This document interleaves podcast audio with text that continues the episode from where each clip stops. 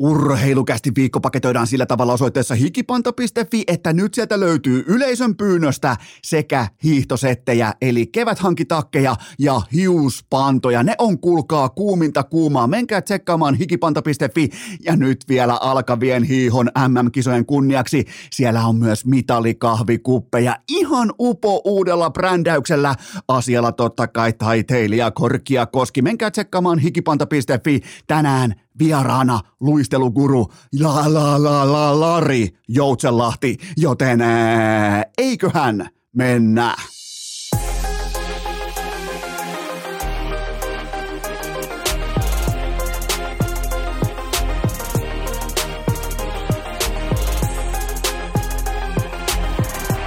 Urheilukäästin. Salvoksen pihastudiossa Eno Esko, tuottaja Kope ja Pikku Taavetti. Tervetuloa te kaikki, mitä rakkahimmat kummikuuntelijat. Jälleen kerran urheilukästin pariin on perjantai 17. päivä helmikuuta ja omakohtaisesti mun on todella vaikea kuvailla sitä tussin paksuusluokkaa, jolla mä olen kirjannut mun legendaariseen pöytäkalenterin tässä vaiheessa punaisella tussilla päivämäärän 4. maaliskuuta 2023. Nimittäin silloin suomalainen pääsarja urheilu, se pysähtyy. Se on paikallinen super Bowl nimittäin silloin. Ootteko te valmiita? Silloin mä nimittäin hyvin harvoin teen erikseen otteluennakkoa. Silloin kohtaavat sekä Lappeenrannan saipa että Vaasan sportti. Jumalauta kisapuistossa. Mulla on nyt jo tiketit valmiina, mulla on nyt jo kyyditys, mulla on omakohtainen kuljettaja, mulla on fanibussi, mulla on kaikki. Mä lähden Lappeenrantaan, mä pistän kelta mustaa päälle, mutta en kuitenkaan kannusta saipaa, koska mä toivon, että ne tekee kaikkien aikojen SM-liikan ennätyksen tappioputken määrässä, joten ne ei voi voittaa, mutta tästä ei mene yksittäinen jääkiekkoottelu suomalaisen piskuisen äh, kansallispelin historiassa. Tästä ei mennä yhtään suuremmaksi. Miettikää saipa, sportti, maaliskuun kelissä, kiva sellainen, äh, vähän niin kuin kevätpurojen saa solina ja lorina taustalla. Ehkä vähän jo, käyt vaikka siitä ottaa vaikka jonkinnäköisen pikku letun torilta ja tulee sellainen keväinen fiilis. Ja sen jälkeen yhtään isommat organisaatiot ei voi kalistella oikein kuin peitsiään yhteen. Yhtään enempää ei voi olla marmoreita pöydällä kuin lauantaina neljäs kolmatta jumalauta Lappeenrannan kisapuistossa Saipa vastaan sportti. Eli vielä on 16 päivää. Mä en tee koskaan tällaista ennakkoa, että jokainen varmaan nyt ymmärtää, että ottelun koko luokka vaatii. Tämä on kuin jalkapallon MM-finaali, tämä on kuin Super Bowli, tämä on ainutkertainen ää, eeppinen kokemus meille kaikille. Tämä saattaa olla jopa mm, ää, suku, ei sukupuolikokemus, vaan sukupolvikokemus. Tämä saattaa olla se, että ää, jos pikkutaavetti nukkuu kotona, on pakko herättää katsomaan tätä kyseistä matsia, koska Saipa ja Sport kohtaa vain kerran tähän kevääseen. Jos kohtaa useamman kerran, niin se ei ole enää sama, mutta tämä on se. Tämä on se lauantai, the lauantai. Ja vielä 16 päivää ison iltapäivään ja kysymykset suorastaan velloo tässä kohdin jo kotimaisen kiekkodebatin pinnalla. Kuunnelkaa, kumpi nakkaa enemmän viattomia C-junnuja kentälle, kumman pelaajilla on enemmän koulureppuja hallilla mukana. Löytyykö jommankumman joukkueen kopista äiti, joka sitoo luistimen nauhat kiinni? Siis otteluennakko ei voi olla yhtään dramaattisempi, kun miettii, siellä mennään ihan, äh, siellä mennään aivan täysin varvasvarpaasta koko ajan. Siis molemmat joukkueet äärimmäisen laadukkaita, mitä tulee tällaiseen niin kuin, ää, luovuttajien titanien taisteluun. Tää, tässä nähdään silkkaa laatua, mitä tulee luovuttamiseen, mitä tulee ää, koko lajin häpäisy. Nyt on, nyt on maksimi häpäistä ihan kaikki. Itse asiassa mä mun oman niskan peliin. Mikäli joku liik, äh, liit, äh, liiton sekä liikan herroista, mikäli haluaa vaivautua paikalle, niin Eno Esko maksaa liput. Mä oletan totta kai, että on sold out, että on loppuun myyty matsi, mutta Eno Esko on valmis maksamaan liput niille liiton herroille, niille liigan herroille, niille osakasherroille, joiden tavallaan niin kuin sisi, äh, si, urheilusielu polttaa sen puolesta sellaista liekkiä, että on pakko päästä katsoa tämä eeppinen mittelö, niin tänne voi lähettää suoraa laskua. Ihan suoraan Eno Eskon toimistoon legendaariseen pihastudioon. Ei mitään muuta kuin virkkustyylisesti paperilaskua perille tai jopa äh, ikatyylisesti kahdeksan kuukautta myöhässä. Niin mä voin maksaa teidän tiketit. Teidän on pakko mennä katsomaan tämä luovuttaja Titanien taistelu. Tästä ei suomalainen jääkiekko välttämättä toivu enää koskaan. Ja mikä tärkeintä, Saipa ei saa voittaa tätäkään peliä, jotta saadaan kaikkien aikojen tappioputki kasaan SM Liigan upeassa historiassa. Mutta jos mikäli puhutaan ihan vakavissaan, niin mitä se teille kertoo? Sä voit pitää urheilukästiä merkittävänä tuotteena, sä voit pitää sitä piskuisena tuotteena, sä voit pitää sitä marginaalipiiperryksenä, ihan minkä tahansa. Mun ei tarvi puolustaa urheilukästin CVtä kellekään. Data on dataa, numerot on numeroita. Mutta mitä se kertoo teille, kun SM Liigassa pitäisi tässä kohdin alkaa todella mehukas playoff-taistelu, playoff äh, niin kuin tavallaan vääntö siitä, että kuka saa suoran playeripaikan, kuka äh, saa mahdutettua itsensä vaikka sääliplayereihin, kuka voittaa runkosarjan, mitkä on voimasuhteet nimenomaan vaikka kärjessä, ja ketään ei kiinnosta vittuakaan, mitä siellä huipulla tapahtuu. Kaikki lööpit uutiset perustuu siihen, että ketä sportilla on kentällä ja ketä saipalla on kentällä. Kuinka, äh, kuinka pahasti voi perseillä oman kokoonpanonsa kanssa kuitenkin ammattiurheilussa tämän luovuttamisen jälkeen. Ja se on ykkösuutinen tässä maassa, miettikää. Se on ykkösuutinen tässä maassa, että mitä Saipa ja mitä sport tekee, joten äh, se ei vaikuta tässä kohdin mitenkään järin laadukkaalta SM Liigan tuotteen kannalta, mutta se on mitä se on. Muistakaa lauantai, neljäs päivä maaliskuuta. Saipa vastaan Sport Lappeenrannassa. Koko suomalainen urheilu pysähtyy. Siellä on paikalla, on kummola, siellä on todennäköisesti presidentti Niinistöstä alkaen kaikki, joten miettikää mitä te olette saanut aikaa. Se on, ja nyt mä vielä huomaan tässä kaikille lisäksi sen, että jos jatketaan ohuesti vakavalla linjalla, niin pelaajille on alkanut riittää. Jopa siellä akurätyki ja kumppanit, ei edes mitkään eturivin tykit. Niin siellä vähän niin kuin takarivistä jo älykkäät pelaajat toteaa, että mun on pakko sanoa jotain. Mun, mun, mun on, mun on ihan absoluuttisesti mun pakko avata suu, kun multa kysytään, että miltä tämä tuntuu tämä saatanan pelleily, jotain saipaa tai sporttia vastaan, kun pitäisi olla harjoittamassa omaa ammattia. Miettikää Tapparassakin ihan ammattilaiset puki varusteet päälle. Ne voittaa 8-0 Lappeenrannan saipan. Kuka siitä hyötyy?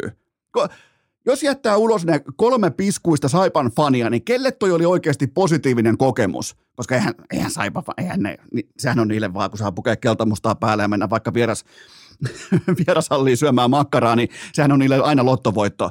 Mutta on siis, tämä on jotain todella traagista, surullista, ja tämä, tämä vielä kulminoituu tähän nimenomaan 4. maaliskuuta Saipa vastaan sport. Okei, mennään seuraavaan aiheeseen. Sitä ennen nopeasti mä totean vain sen, että uunituoreet kevään hiihtosetit ja mitalikahvikupit on nyt ulkona hikipanta.fi. Me välittömästi hikipanta.fi, eli hiihtosetissä keväthankien kevyt laatutakki, Craftin todella laadukas, mulla on sama, teille ei ole vielä sitä, se ei ollut koskaan aikaisemmin myöskään myynnissä, joten ottakaa, käykää hakemassa tämä laatutakki. Ja siinä on vielä pääpanta, molemmat on urheilukästin brändättyä, todella upeita tuotteita. Mä oon myös molemmat testannut, että ne toimii nimenomaan nimenomaan tämmöisessä kivassa ää, miinus kakkosen, miinus ykkösen nollakelissä, joten se on fantastinen tuote näille kevi, ää, keväthangille, joten käykää tsekkaamassa hikipanta.fi ja sitten mitalikahvimuki. Todella upealla, jopa ää, alkuperäiset kummikuuntelijat näkee tuossa logossa. Menkääs muuten katsomaan se, hikipanta.fi. Alkuperäiset kummikuuntelijat huomaa tuosta logosta, että jahas, en ole palannut kotiin, joten menkää tsekkaamaan mitalikahvimukin upea, upea Outlook osoitteesta hikipanta.fi ja tilatkaa nopeasti, koska ihan kohta alkaa mitalikahvien kittaaminen, koska Planitsasta tulee rekalla kultaa Suomeen. Ja sitten sitten ehdottomasti breaking news. Raimo Summanen osaa käyttää YouTubea ja Raimo Summanen on kattanut tänä vuonna myös yhden YouTube-videon enemmän kuin minä. Mä pahoittelen sitä, että mä en osaa. Mulla, mun kulutustottumuksiin ei kuulu YouTube ja se ei ole mitään pois tubettajilta. Se ei ole mitään pois upeilta sisällön tuottajilta, mutta Eno on Eno ja se ei käytä YouTubea. Ja mä joskus itsekin omakohtaisesti pohdin, että minkä takia. Mutta mä en kuitenkaan lähde tavallaan niinku rypemään siinä itsesäälissä, että mä en käytä tupea. Mä löydän ihan muualta riittävästi vaikkapa content-virikkeitä, mutta mulla koskaan YouTube ei ole lähtenyt, ei kuluttajana eikä myöskään itse siellä operoivana tahona, joten Raimo Summanen osaa käyttää YouTubea. Hän katsoi Tupen legenda Jaakko Parkkalin videon ja järkyttyi aiheena Severi Lahtisen elintavat. Eli kyseessä siis sankarijypin, huom, sankarijyppi, joka ei luovuttanut lopettanut kautta kesken, vaan aikoo urheilla kauden loppuun saakka. Eli Sankari Jypin hyökkää 24 vuotta ikää ja liikan pehmeimmät ja luovimmat tumput. Lahtelaisen jääkiekon luonnonlapsi ja erittäin tuttu pelaajapersona mulle omakohtaisesti jo varmaan viimeiset seitsemän, kahdeksan vuotta jostain sieltä Pelsun A-junnuista muistan jo tämän kyseisen hyvin omaleimaisen taiteilijasielun. Ää, eli tässä videossa oli nyt sitten esillä vaikkapa hänen päivärutiinejaan, hänen nukkumatapojaan, hänen ää, elintapojaan, hänen ravintotuottumuksia, eli muun muassa vaikka pippalaukka, niin todennäköisesti olisi ampunut Severi Lahtisen headshotilla. Se olisi kaivannut vanhan koltin taskusta ja ampunut Severi Lahtisen siihen paikkaan, joten tota, siellä oli jääkaappi täynnä energiajuomaa, limua, kaljaa, totta kai myös yhden tähden jallua, puolikas lestiä. Mä en jaksa uskoa, Mä en jaksa uskoa tämän videon satapinnaiseen autenttisuuteen. Mä luulen, että se oli vähän velikultaisuutta mukana. Mä luulen, että se oli vähän värikynää mukaan tällaista pikku, että tarttuisiko tähän joku, mutta ja Summanenhan tarttui. Summanen katsoi YouTubea ja järkyttyi, mutta mä koitan olla järkyttymättä. Sen, sen sijaan mä kerron teille, kaikki kuulkaa urheilija-alut ja ää, kaikki nuoret ja kaikki, jotka haaveilette vaikka ää, pääsystä urheilun huipulle, bisneksen huipulle, jonkin tahan, minkä tahansa alan huipulle.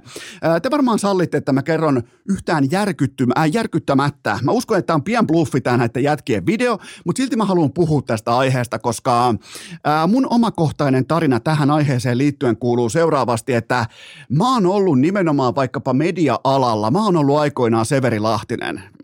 Mä oon vetänyt ihan täysin vihkoa paikkapaikoin. Mä oon luottanut siihen, että talentti kantaa. Mä oon luottanut siihen, että se riittää, että menee, menee ikään kuin alimman riman yli, koska silläkin viittaa suurin piirtein 90 pinnaa markkinasta ihan koska tahansa, kännissä, darrassa, missä kunnossa tahansa.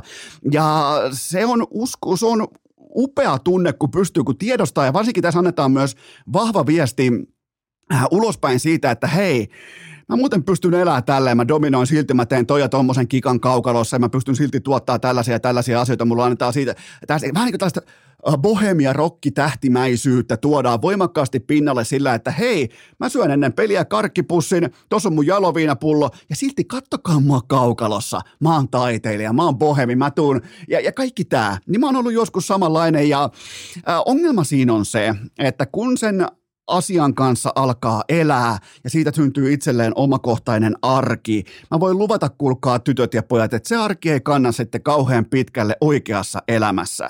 Silloin kun pitää alkaa kantaa vastuuta jostakin muustakin kuin siitä omasta ihanasta perseestään, joka ei tietenkään ole vielä Severi Lahtisella minkäännäköinen huoli, huoli tai mitään muuta vastaavaa, niin kuin ei välttämättä täydykään olla, mutta mä lupaan, että tällä ei pelaajatyyppi, oot sitten vaikka oot vaikka teknologiabisneksessä, oot vaikka urheilussa, oot millä tahansa alalla. Jos sä elät näin, sä vanhenet ihan saatanan nopeasti. Ja sinä päivänä, kun se vanheminen alkaa, sä uskallat vihdoin kysyä iteltäs jossittelu todella sanotaanko ikävässä jossitteluhengessä, että voi vittu, että minkä takia, minkä takia mun piti esittää bohemia rokkitähtiä, tähteä, minkä takia mun piti elää tolleen, minkä takia mun piti tuoda itsestäni vähiten atleettiset, vähiten ryhdikkäät eleet esiin jatkuvasti. Ja se on, en mä viittaa nyt pelkästään johonkin vaikka Lahtiseen, tai, vaan se on se kysymys, mikä teitä vituttaa sitten myöhemmin kun te olette heittänyt, mulla oli, mulla oli hiuskarvan varassa, että mä heittänyt siis, äh, kuten vaikka mm, upeata perheelämää, että mä heittänyt vaikka miljoonien bisnestä, ihan vaan kylmästi sen takia, helvettiin, koska kalja sattuu olemaan hyvä, että se pystyy vetämään riman ali, pystyy elämään kuin rokkitähti, pystyy, tiedät, ottaa aamubissen tossa ja laittaa vaikka, että hei, tämä on muuten, tämä on elämä. Ei se, mä voin luvata teille, mä oon 39-vuotias perheenisä, ei se ole elämää. Sen sijaan se on elämää, kun toi pikkutaavetti tuossa maistelee omia ensimmäisiä eväitään, sormilla kokeilee sormiruokailua tossa, niin se on elämää. Ja sitten ei muuten kiinnosta sit pikkutaavettiin vittuukaan, että minkälainen rokkitähti sä, faija, oot sitä kiinnostaa, että oot sä läsnä, miten sä elät sitä hetkeä, niin mä lupaan teille kaikki rokkitähdet, mä lupaan teille kaikki bohemiturheilijat ja yrittäjät ja sisällöntuottajat, tupetähdet, muusikot, kaikki. Mä lupaan, että se vuokra tulee vielä perintää joskus. Valmistautukaa siihen. Mä, mä, mä pystyin viimeisellä hetkellä – valmistautumaan siihen, että se muuten tulee se vuokra jossain vaiheessa maksettavaksi. Niin kuin se olisi pommi varmasti myös tullut ää, vahvan alkoholismin ja muiden ongelmien ää, tota, myötä. Niin kun te ihailette Severi Lahtisia, kun, ja mä ymmärrän sen, mäkin ihailen tietyllä tapaa, mä tykkään, osa musta myös arvostaa tiettyä tällaista niin kuin, radikaalia pohemiutta liittyen vaikka urheiluammatin harjoittamiseen, mutta olkaa helvetin varovaisia siitä, että minkälaista supertähtikulttiutta te haluatte edustaa, koska se vuokra sitten myöhemmin, silloin kun sä oot kouluttamaton ex-jääkiekkoille, joka on pelannut vaikka seitsemän vuotta liikassa, sulle ei ole penniikään rahaa, sulle ei ole minkään asteen koulutusta, sulle ei ole mitään uskottavuutta, varautukaa siihen päivään. Jälleen kerran, Tämä ei ollut Severi Lahtiselle, vaan varautukaa siihen päivään, kun se vuokra tulee joskus maksuun. Urheilukää!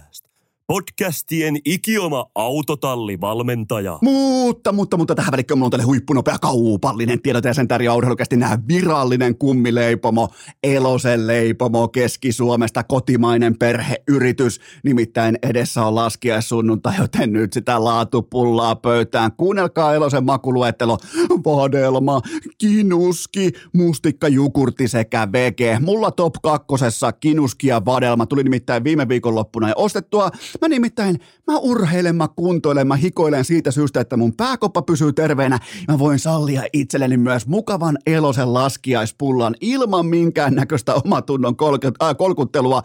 Joten kyllä, niinku, kyllä mä sanoisin, että kinuskia vadelmaa. Jos sä meet nyt kauppaa, niin kuin sä meetkin, sä meet nyt perjantaina, lauantaina, sunnuntaina, sunnuntaina on laskiainen, niin kato sieltä elosen laskiaispullat. On nimittäin ihan silkkaa priimaa ja valitse säkin se kotimainen perheyritys, palkittu valittu perheyritys, kun sä valitset laskiaispullaa viikon loppuun, muistakaa elonen.fi. Äh, tähän kylkee myös toinen huippunopea kaupallinen tiedoteeseen tarjoaa elisa.fi kautta urheilukäästä. Ottakaa uudestaan, ottakaa haltuun, eläkää mukana elisa.fi kautta urheilukäästä. MM-hiihot alkaa nimittäin ensi viikolla ja säkin tarvitset nyt asianmukaisen urheilukellon, koska sä oot lähdössä urheilukästin uudet kamat päällä kevät hangille. Ota urheilukello, valitse sama merkki, joka on myös mulla. Nimittäin mä oon kasannut teille nyt Polarin huipputuotteita osoitteeseen elisa.fi kautta urheilukäst.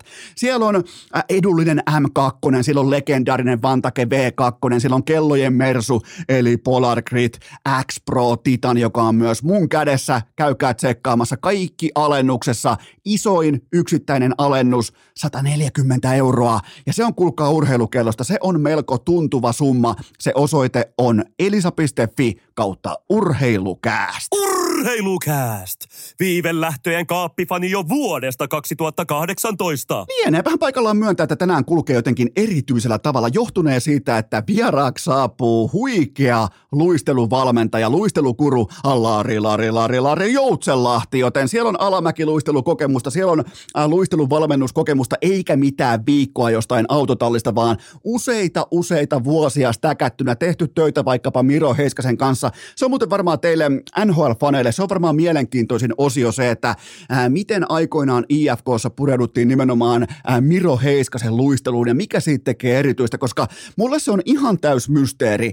Heiskanen paikkapaikoin ei tee edes töitä ja silti se liikkuu kaukalossa kovempaa kuin kukaan muu. Se on mun mielestä uskomaton kyky käyttää terää. Mä en nyt vertaa kenenkään hiihtäjän, etenkään siihen vapaan tyylin hiihtäjät, mä vihan yli kaiken, mutta se on uskomattoman kaunista, kun pystyy optimoimaan kaiken liikeenergian talta ja siinä Miro Heiskanen kaukalossa, niin kuin myös moni muu NHL-pelaaja, on ihan uskomattomia tapauksia, joten ottakaa kuuntelu aivan tuota pikaa Lari Joutsenlahti, mutta sitä ennen teiltä, rakkaat kummikuuntelijat, ensimmäinen pohdinta Lavetille. Minkälaista sopimusneuvottelukesää povaat Jesse Puljujärvelle?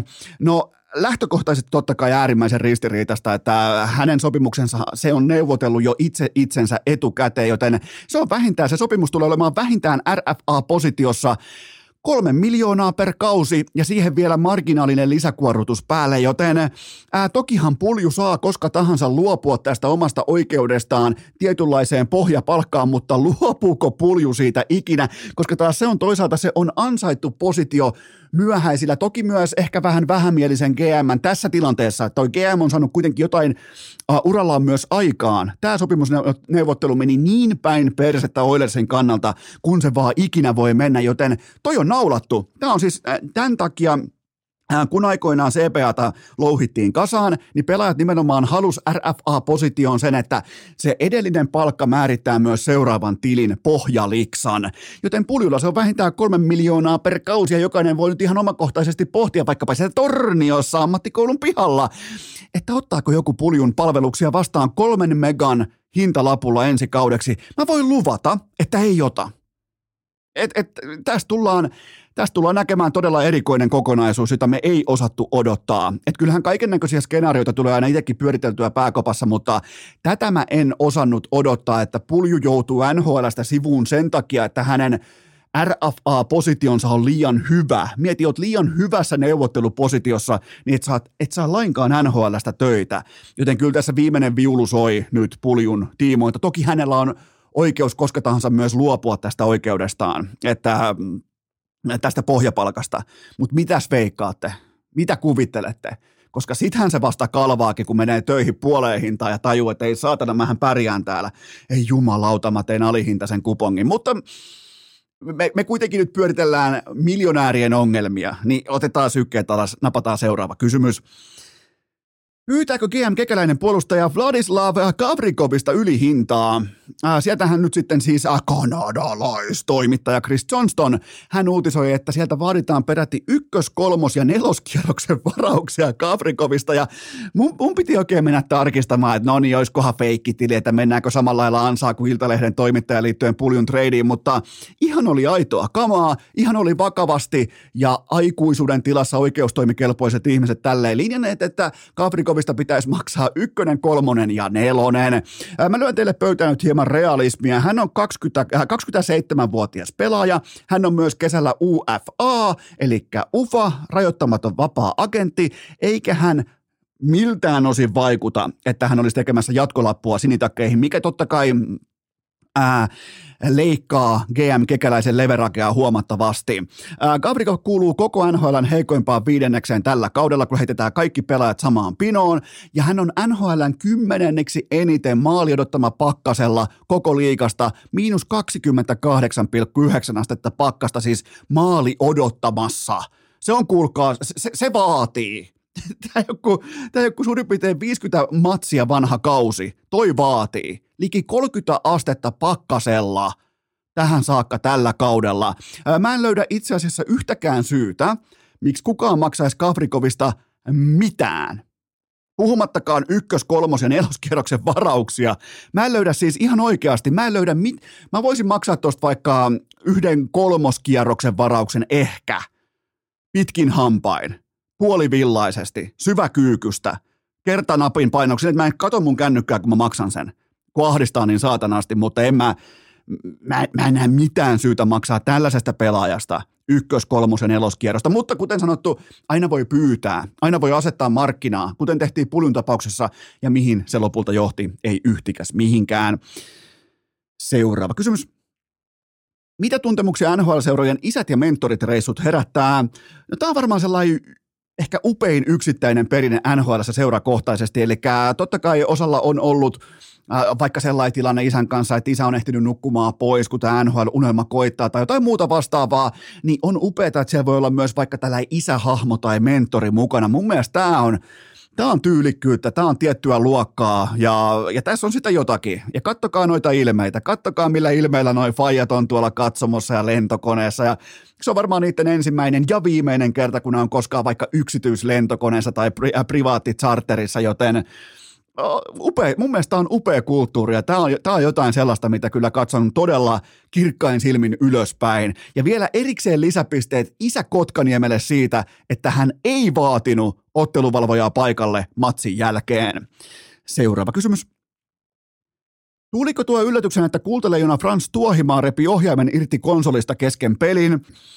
Jos sieltä nähtiin rageguitti, mikä tuli mulle ihan täydellisenä shokkina, on pakko. Tämä on mulle järkyttävä pettymys. 31-vuotias maailmaa nähnyt veteraani maalivahti, vaikka sä oot ollut ihan paska, tämä pätee kaikkeen bisnekseen, vaikka sä oot ollut aivan paska, niin ota se joukkue L mukaan, äläkä juokse karkuun. Sä oot palomies, älä katoa sieltä talosta silloin, kun se on tulessa. Sun tehtävä on mennä tulta päin.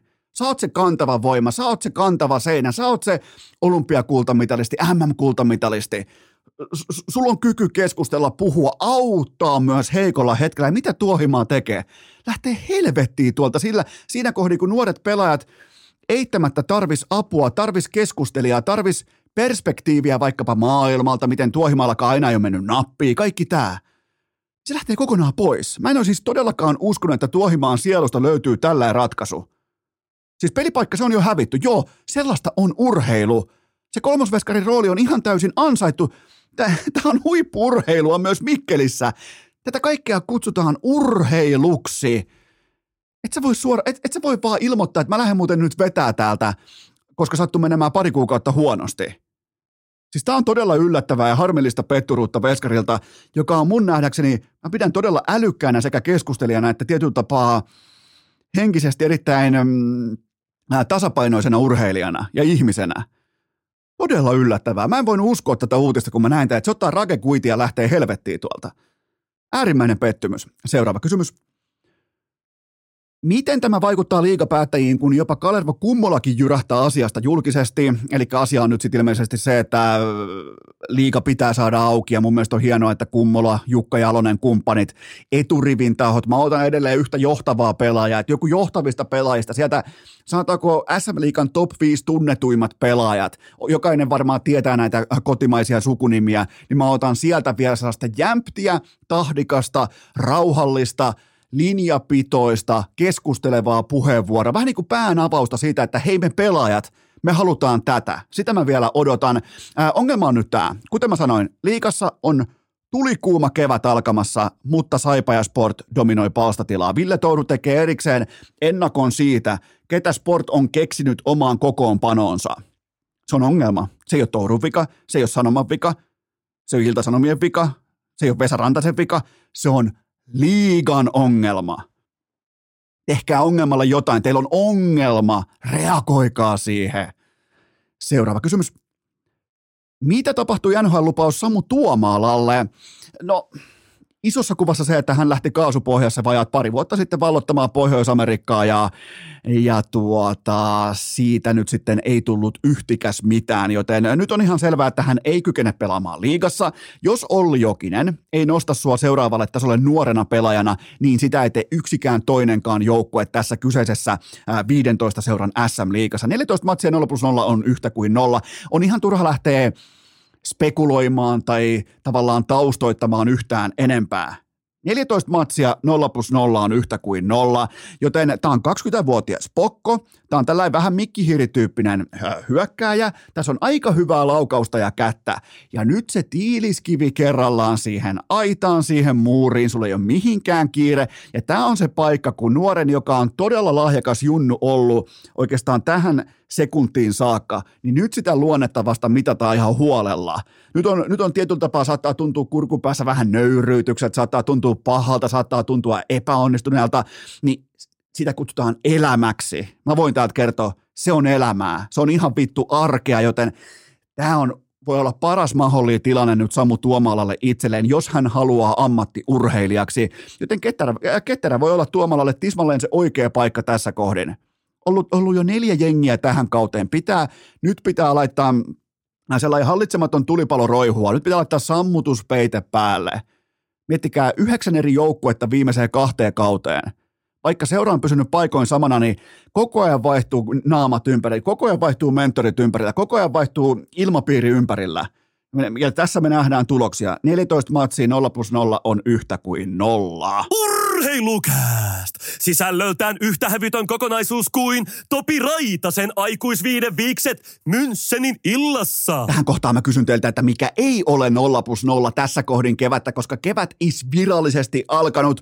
No tietenkin aurinkopaneelituotanto, nimittäin Eno Esko hakkaa melkein 10 kilowattia päivässä jo tässä kohdin, vaikka aurinko ei kunnolla edes paista. Eli nyt on säteily muuttunut, nyt on kevät virallisesti alkanut ja sä tarvit aurinkopaneelit. Se on kylmä fakta, jos sä haluat, että homma menee tip-top, homma menee 1, 2, 3, niin älä ikinä ala itse parsimaan. Älä tilaa paneeleita tuolta, inverteriä tuolta, asentajia tuolta, akustoa tuolta, koska mä lupaan, mä annan Enoeskon garantiin siitä, että homma menee aivan päin persettä. Ota kaikki saman sateenvarjon alta, nimittäin AT-aurinkopaneelit. Laita sinne Googleen vaikka välittömästi AT-aurinkopaneelit, se vie sut luvattuun maahan. Ja muistakaa, siellä on myös rekry käynnissä. Kuunnelkaa, siellä on avoimia työpaikkoja, palkka peräti 6500 kuukaudessa, nimittäin sesonki käy ja parhailla myyjillä lähes 20 tonnia, koska tota tuotetta, eli aurinkopaneelia, sitä on äärimmäisen vaivatonta myydä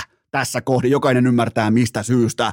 Eli nyt myymään tuotetta, joka menee oikeasti kaupaksi jatkuvalla syötöllä, sekä paneelit että tämä rekry, tuli kuuma rekry osoitteessa ataurinkopaneelit.fi, joten nyt menkää osoitteeseen ataurinkopaneelit.fi. Urheilukääst! Palautussyöttö, kontrollilähtö, tolppatrappi ja tietenkin viivelähtö. Raapaistaanpa tuolta aurinkopaneelien päältä seuraava pohdinta pöytään. Mistä tuo kertoo, että Jääkiekkoliitto koettaa evätä lapsien seurasiirtoja parhaansa mukaan? Ää, tässä viitataan Ylen uutiseen nyt. Tota, Tämä uutinen tuli ulos torstai-aamuna. Tämähän totta kai aiheutti jonkin sortin jääkiekkoperheen sisäistä kohua, kuten pitääkin. Ja, eli esimerkkitapauksessa tässä Ylen uutisessa U14-joukkueen pelaaja, joka halusi vaihtaa seuraa. Vanha seura ei hyväksynyt siirtoa, joten jääkiekko, Jääkiekkoliitto halusi nähdä uudesta ää, vaikkapa talosta kauppakirjat ja uudesta opiskelupaikasta tositteet ja mentiin siis ihan mafialinjalle, että hei me halutaan nähdä, jos sä haluat täältä erota, jos sä haluat tästä kyseisestä klubista erota, niin me halutaan nähdä erittäin vedenpitäviä todisteita siitä, että tämä homma todella on näin. Miettikää, niin alle 14-vuotias lapsi kyseessä, niin hänen isältään vaaditaan talon kauppakirja. Mä voin luvata teille nyt jääkiekkoliitto, että jos pikkutaavetti joskus erehtyy pelaa jääkiekkoa, että te tuutte vaatimaan täältä – talon kauppakirjoja, niin sen jälkeen alkaa, mä haen tuosta Ika Lehkosen nyrkkeilykehän, ja sen jälkeen alkaa sen asian selvittäminen siinä. Ihan siis otetaan oikein, otetaan, äh, otetaan toi nyrkkeilykello, nyrkkeilyhanskat ja asianmukaiset pääsuojakset, teillä on kuitenkaan ammattilaisia hammassuojat. Ja sen jälkeen, se, se, eihän tämä nyt jumalauta voi mennä näin. Joten, ja tämä johtuu, tämä johtuu tietenkin siitä, että Jääkiekkoliitto toimii kuin moottoripyöräkerho. Se on kasvanut suomalaisessa urheilussa aivan liian suureksi, joten se tarvitsee oman lakikirjansa, jotta se tulee toimeen oman voimansa ja valtansa kanssa. Mistään muusta ei ole kyse. Näin kontrolloidaan markkinaa, näin pidetään karja karsinassa.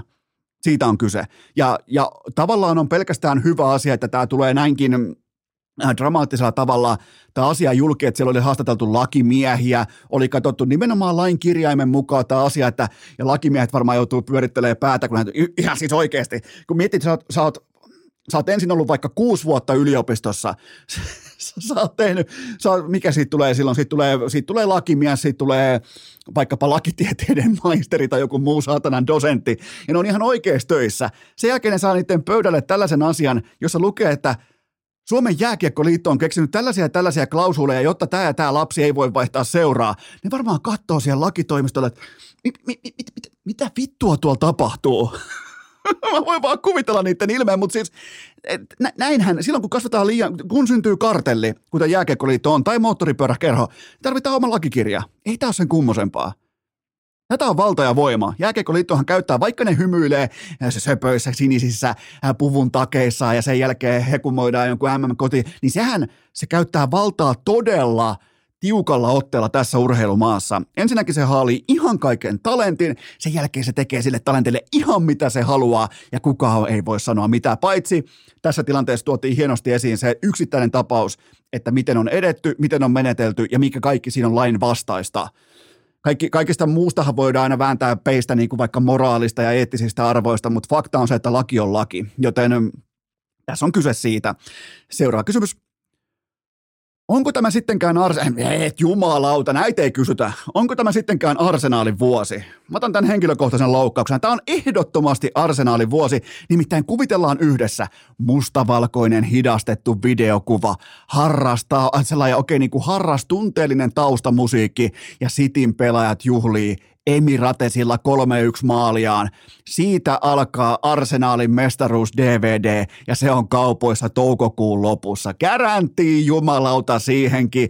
Mä nimittäin kieltäydyn myös kategorisesti ottamaan mitään vastuuta Arsenaalin äh, 1 kautta 9 pistetahdista sen jälkeen, kun mä sain jopa ikankin perkuulaudassa myöntämään, että tämä on Arsenaalin vuosi.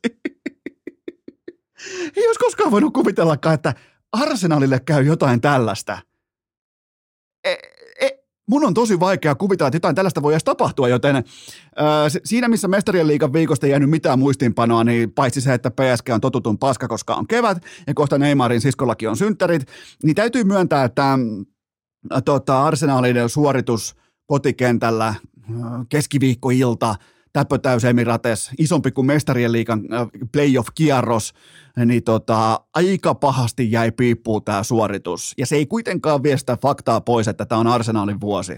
Muistakaa, mistä äh, mestaruus DVD alkaa aina pettymyksestä. Se rakentaminen alkaa sitä, että tämä on se hetki, tästä alkaa rakentaminen ja Mikel Arteetta vieton porukan ikan kanssa luvattuu maahan toukokuun lopussa. Seuraava kysymys. Uskotko, että Topi Raitanen palkkaa Münchenin stadionille hylkäämänsä Janne Ukomaanahon takaisin nyt, kun hän uitaa tukirahassa? Ai että, inbox, voittamaton. Ää, nyt meni 20 tonnia tismalleen oikeaan osoitteeseen, eli Topin viiksi harrastukseen ja muutenkin noita pornoverkkareita ja pornosortsia pitää ostaa nyt ensi kauteen myös. Ja, ja tota, sinne meni 20 000 euroa ja oh, oispa Topi Olisipa Topi pitkä, komea, hyvä kuntonen, nuori mies, pystyy heittämään coachille ilmoittaa vaan, että en muuten tuu. Heitetään kerran vanhojen muistojen kunniaksi. Topi! Topi! Topi! Mieti, kun Ukomaa, mieti, kun tämä raha kilahtaa Topin tilille ja Topi lähtee sitten totta kai Jyväskylän yöhön, niin silloin siellä, mikä siellä olisi paikallinen baari? Onko se sellainen vielä joku Blue Marlin tai joku Marlin, Kikli Marlin Jyväskylässä? Topilla on siellä viimeisen päälle nurkkapöytä yläparvelta ja sieltä alhaalta huutaa Ukomaanaho, että! Ai saatana, oispa topi, mutta onhan tuossa lisää hopeareunusta, nimittäin Anni-Mari Korteella on selitys valmiina aivan kaikkeen. Siis Suomella, jos hän on tehnyt jonkinnäköisiä Suomen ennätyksiä radalla, niin hän tekee jatkuvasti viikosta toiseen uusia Suomen ennätyksiä selittämisen uskomattoman taiteen piirissä. Nimittäin Anni-Mari Korteella on nyt jo selitys valmiina aivan kaikkeen. Hän sai yhteensä nolla euroa urheilija-apurahaa, eli eihän meidän Anni-Mari voi pärjätä ilman tätä, joten hänellä on ihan kaikkea. Mä lupaan teille, hänellä on ihan kaikkeen. Sellainen kortesyklihän etenee tietyn, tietyn askelmien mukaisesti vuodesta toiseen. Ensin tulee takaisku ja sen jälkeen tulee selittelyt ja sen jälkeen tulee jonkinnäköinen motivaatiopuhe, sen jälkeen liikutaan taas seuraavaan, sen jälkeen taas selitellään ja se sykli kulkee ihan tismalla ja mun mielestä on hurjaa se kortteen tiimoilta, että kuinka uskomattoman laadukkaaksi urheilijaksi hän on noussut. Verrattain vielä kokeneella iällä, urheilijan iällä. Sitten vielä pitää selitellä sitä, että joskus vaikka hurske vetää paremmin tai tulee vaikka hopeet kaulaa jossain helvetin hippokisoista ja vastaavissa, niin sitä, se, on mulle, se on mulle todella vieras maailma, jossa jatkuvasti pitää selitellä, on nilkkaa, polvea, pahoinvointia, kuumetta ja kaikki koko ajan samalla ihmisellä, joten nyt on sitten kaiken kattava selitys jo valmiina tässä vaiheessa, ja kun kauden alku on vielä mitä pari kuukautta aikaa, niin nolla euroa urheilija-apurahaa ja, ja tota, varautukaa uskomattomaan selittelykevääseen. Seuraava kysymys. Millä panoksilla lyöt keskimäärin vetoa? No ihan siis äärimmäisen marginaalisilla tietenkin. Ja ää, mä oon nyt urheilukästin aikana noudattanut seuraavaa lakikirjaa. Mun panoskatto on yhtä kuin 10 prosenttia yhden kästijakson nettoarvosta. Eli se ei ole paljoa se. Ja, ja mä oon tehnyt sellaisen kategorisen päätöksen, että ää, liuskalle laittaminen menee sitten hyvin tai huonosti, niin se ei saa vaikuttaa mitenkään, ei nega eikä positiivisesti siihen energiaan, mitä päättyy narulle. Se, se, mä oon tehnyt, narusta mä oon tehnyt pyhän asian täällä pitää kulkea, täällä ei saa pettää sitä Wemblin kokosta yleisöä, joka tulee paikan päälle kuuntelemaan, kun yksi hetkä jauhaa täällä pihastudiossa, niin sen takia se on 10 prosenttia yhden kästijakson nettoarvosta, ja se ei ole paljon, joten tota, sitä isommalla en lyö, en halua lyödä, ei ole mitään tarkoitusta lyödä, plus että se ei tee mun talouteen minkäännäköistä kesää tai talvea, ottaako, ottaako L-putken, voittoputken, minkä putken ottaa, joten tota, näin se menee mulla. Et jos teillä on vaikka pelikassa, niin jos te kuvittelette vaikka, että teillä on 100 euron pelikassa, niin teidän maksimilyönti te, normikaavan mukaisesti on suurin piirtein 2,5 euroa on se maksimi 5 kautta 5 panoskoko. Et muistakaa, että se on sellainen 2,5 prosenttia kolme pinnaa maksimissaan se maksimilyönti. Ja mulla on sitten siitäkin vielä paljon, paljon, paljon, paljon, paljon, paljon pienempi. Seuraava kysymys. Mitä olisit tehnyt ministeri Lintilän puhelimella, jos olisit hakkeroidut sen?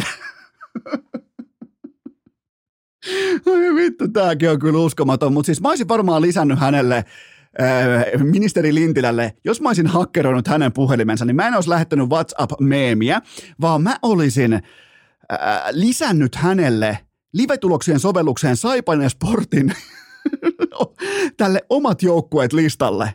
Mä olisin tehnyt sen. Eli se väkisin saa jatkuvasti Saipan ja Sportin tuloksia hänen virkapuhelimeensa.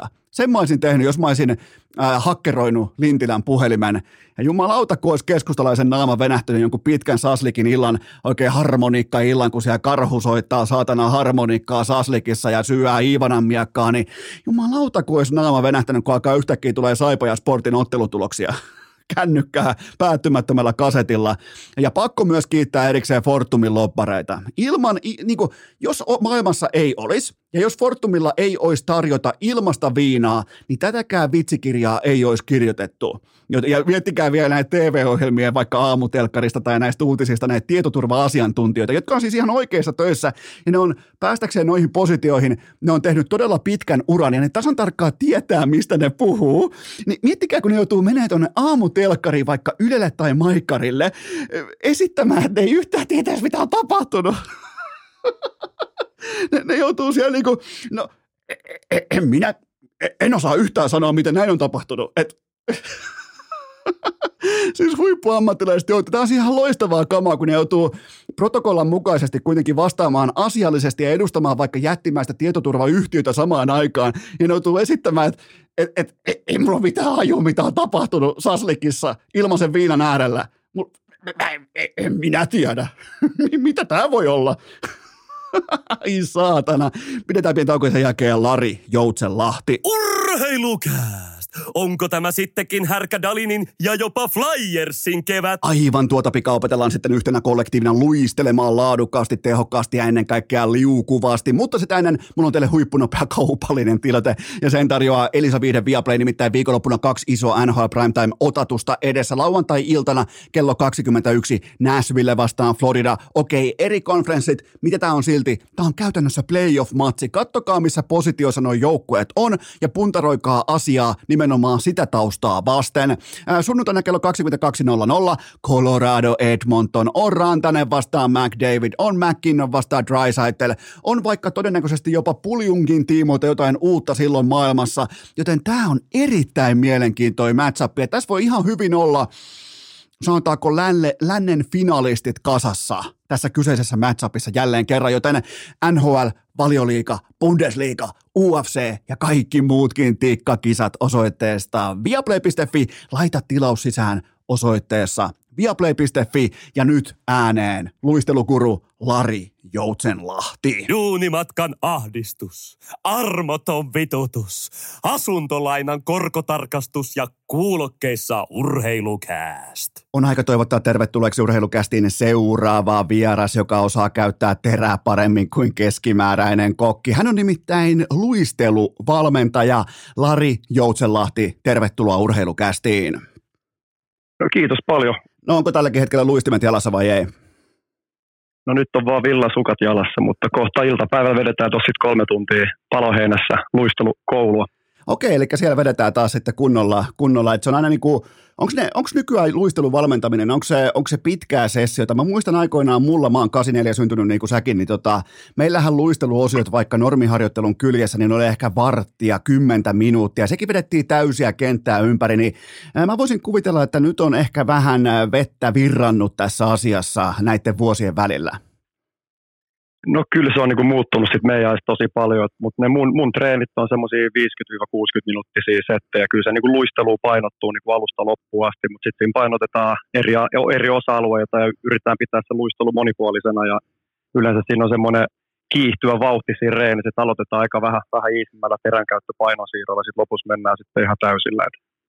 Arvaa muuten kuka on paras teräs. Äh, Ihan vaan suoraan tuli lennosta mieleen vanhat Pohjola-leiriajat ja alueleirialat ja tämmöiset, niin sä oot kans 84, niin arvaa kuka on meidän ikäluokan mun papereissa junnujääkeekon paras terän käyttäjä.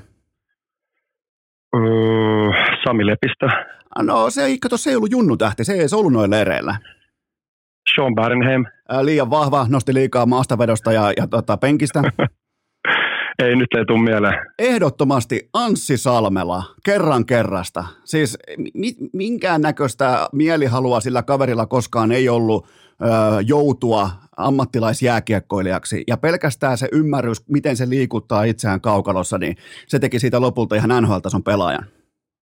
Joo, se oli hyvä. Sitten mä muistan kanssa, mä pelasin Ville Varakkaan kanssa. Ja sitten meillä oli siellä IFKissa oli tota, pari semmoista myös junnutähteä, ketä ei sitten U20 SM pidemmälle pelannut, niin Varakkaan Villekään ei ollut niinku, tota, semmoinen hirveän vakuuttava vielä silloin 13-vuotiaana, mutta kuitenkin pelasi aika hieno, hieno ura, niin se on hienoa, että aina noi tulee puskista noita noit jätkiä, ketkä ei, ei aina tarvitse olla se lapsitähti, että menestyy. Ai saatana, tästä tulee melkein nostalgisia tunteita. Mä veikkaan, mä heitän vaan etunimiä, ettei tule koko nimiä. Mä veikkaan, että yksi niistä junnutähdistä oli IFKssa nimeltään Paavo ja yksi saattoi olla Jonne. Osuuko kohdalle? no joo, niille terveisiä hyvin. Toivottavasti niillä on kaikki hyvin, mutta ju, just nämä herrat. Joo. Jumalauta, miten pelottavia jätkiä, kun ne veti kunnolla alateipitkin polvarista kiinni ja kun ne tulee puku päällä hallille, niin kyllä vittu, että pelotti silloin pelata niitä vastaan. Ja kaikki, osalla vielä sellainen metallihäkki kypärässä, niin, niin kovia kovia jätkiä.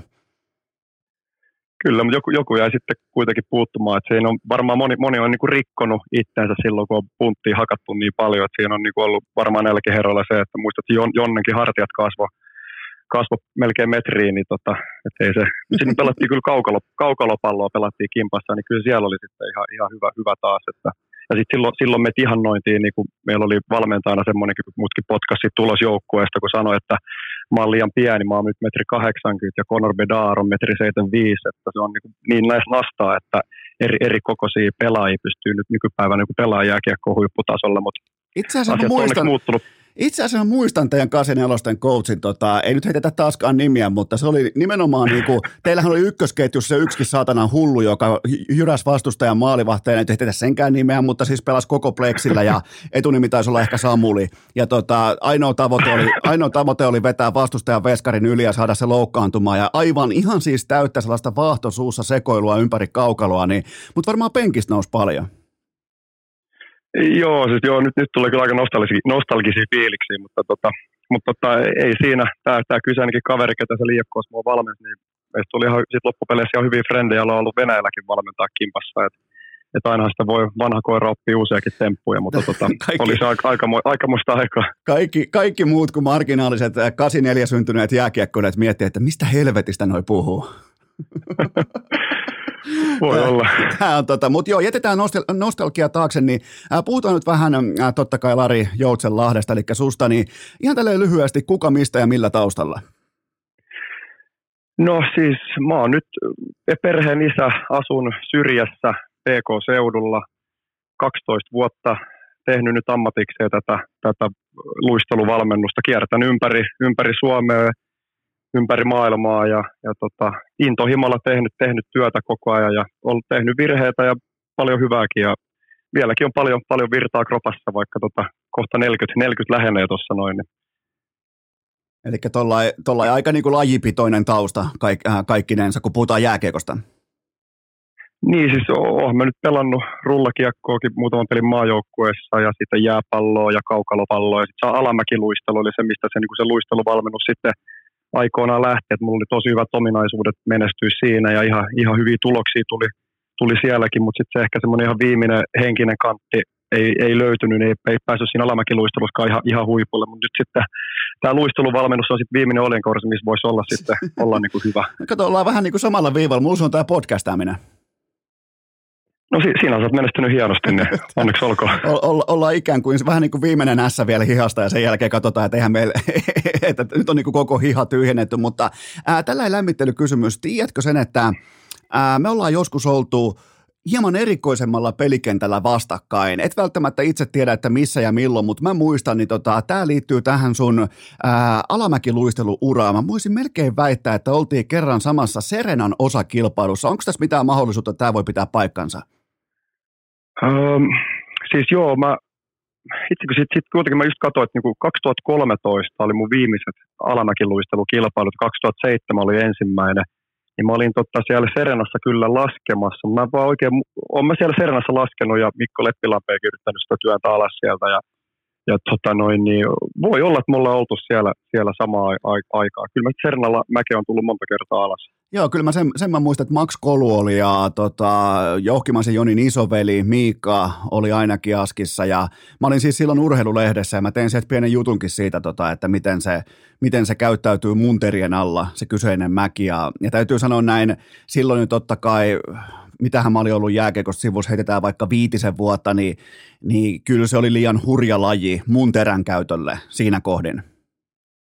Niin siis alamäkiluistelu on, on kyllä niin kuin nykylätkään tuohon nopeeseen, nopeeseen niin kuin reagointipeliin, niin sehän on ihan jäätävä hyvä, voisi olla hyvää reeniä niin kuin lätkäpelaajalle, koska siihen joutuu koko ajan ennakoimaan ja vähän niin kuin miettii, ja sitten tulee sitä semmoista kompressiota, että sä joudut ala, niin kuin, jos tulee hyppyri ja sitten sä tiedätkö, otat se hyppyri vastaan sä joustat polvilla, niin saat semmoista Miro Heiskasen maista pehmeyttä siihen tota, terän käyttöön ja liukuun, niin se on, ihan, se on kyllä äärettömän hyvää, hyvää tota, niin kuin luistelutaidon kehittämistä se ala, alamäkiluistelu. Mutta siinä siis on hyöty, jos sä lasketellut tai lumilautalla, niin sä osaat niin kuin mennä sitten sinne mäkeenkin. Et siinä pitää olla vähän, vähän erilainen luisteluasento kuin tasaisella jäällä. Joo, ja sitten se, mikä jäi mieleen siitä alamäkiluistelusta, totta kai mun otanta on sieltä tasan yksi kilpailu, yksi karsintalasku, tai oliko kaksi karsintalaskua, niin plus lämmittelyt oli se, että siinä lajissa pitää olla ok maksimaalisen vauhdin kanssa, ja jos siinä alkaa hirvittämään, eri, äh, verrattain kuitenkin aika turvallisessa olosuhteessa alkaa hirvittämään, niin mä voin melkein luvata, että jääkekokaukalo ei ole sulle oikea paikka.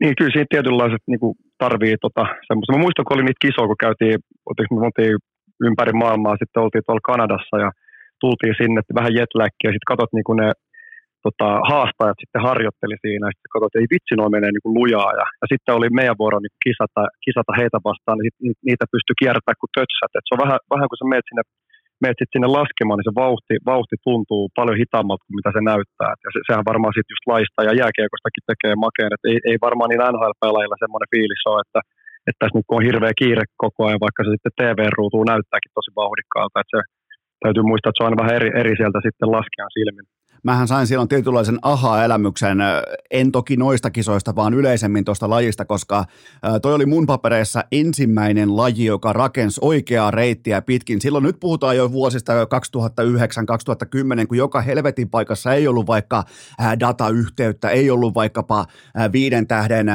langatonta internettiä, niin toihan perustui toi brändi siihen, että Red Bull tuo paikalle puitteet, tuo uskomattoman näköisen radan, tuo nopeita miehiä ja naisia, sen jälkeen tuodaan komeita komeita oikein diskovaloja ja sen jälkeen annetaan ihmisille toimiva internetyhteys, että ne ihmiset, vaikka 50 000 ihmistä, ne hoitaa sen mainostamisen. Ja se oli mun mielestä, se oikein jäikin mulle mieleen tästä kaikesta, että se oli mun mielestä sellainen ton lajin ehkä voisiko sanoa siinä ajassa ihan yksi keskeisimmistä innovaatioista.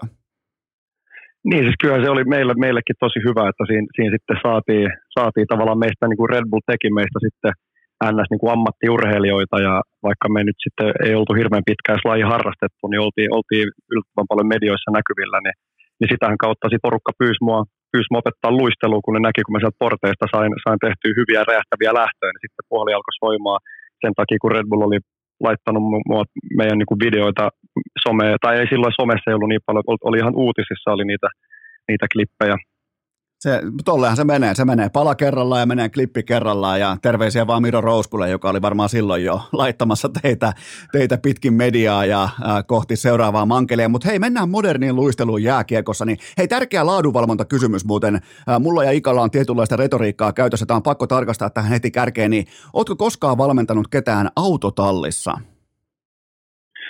Oh,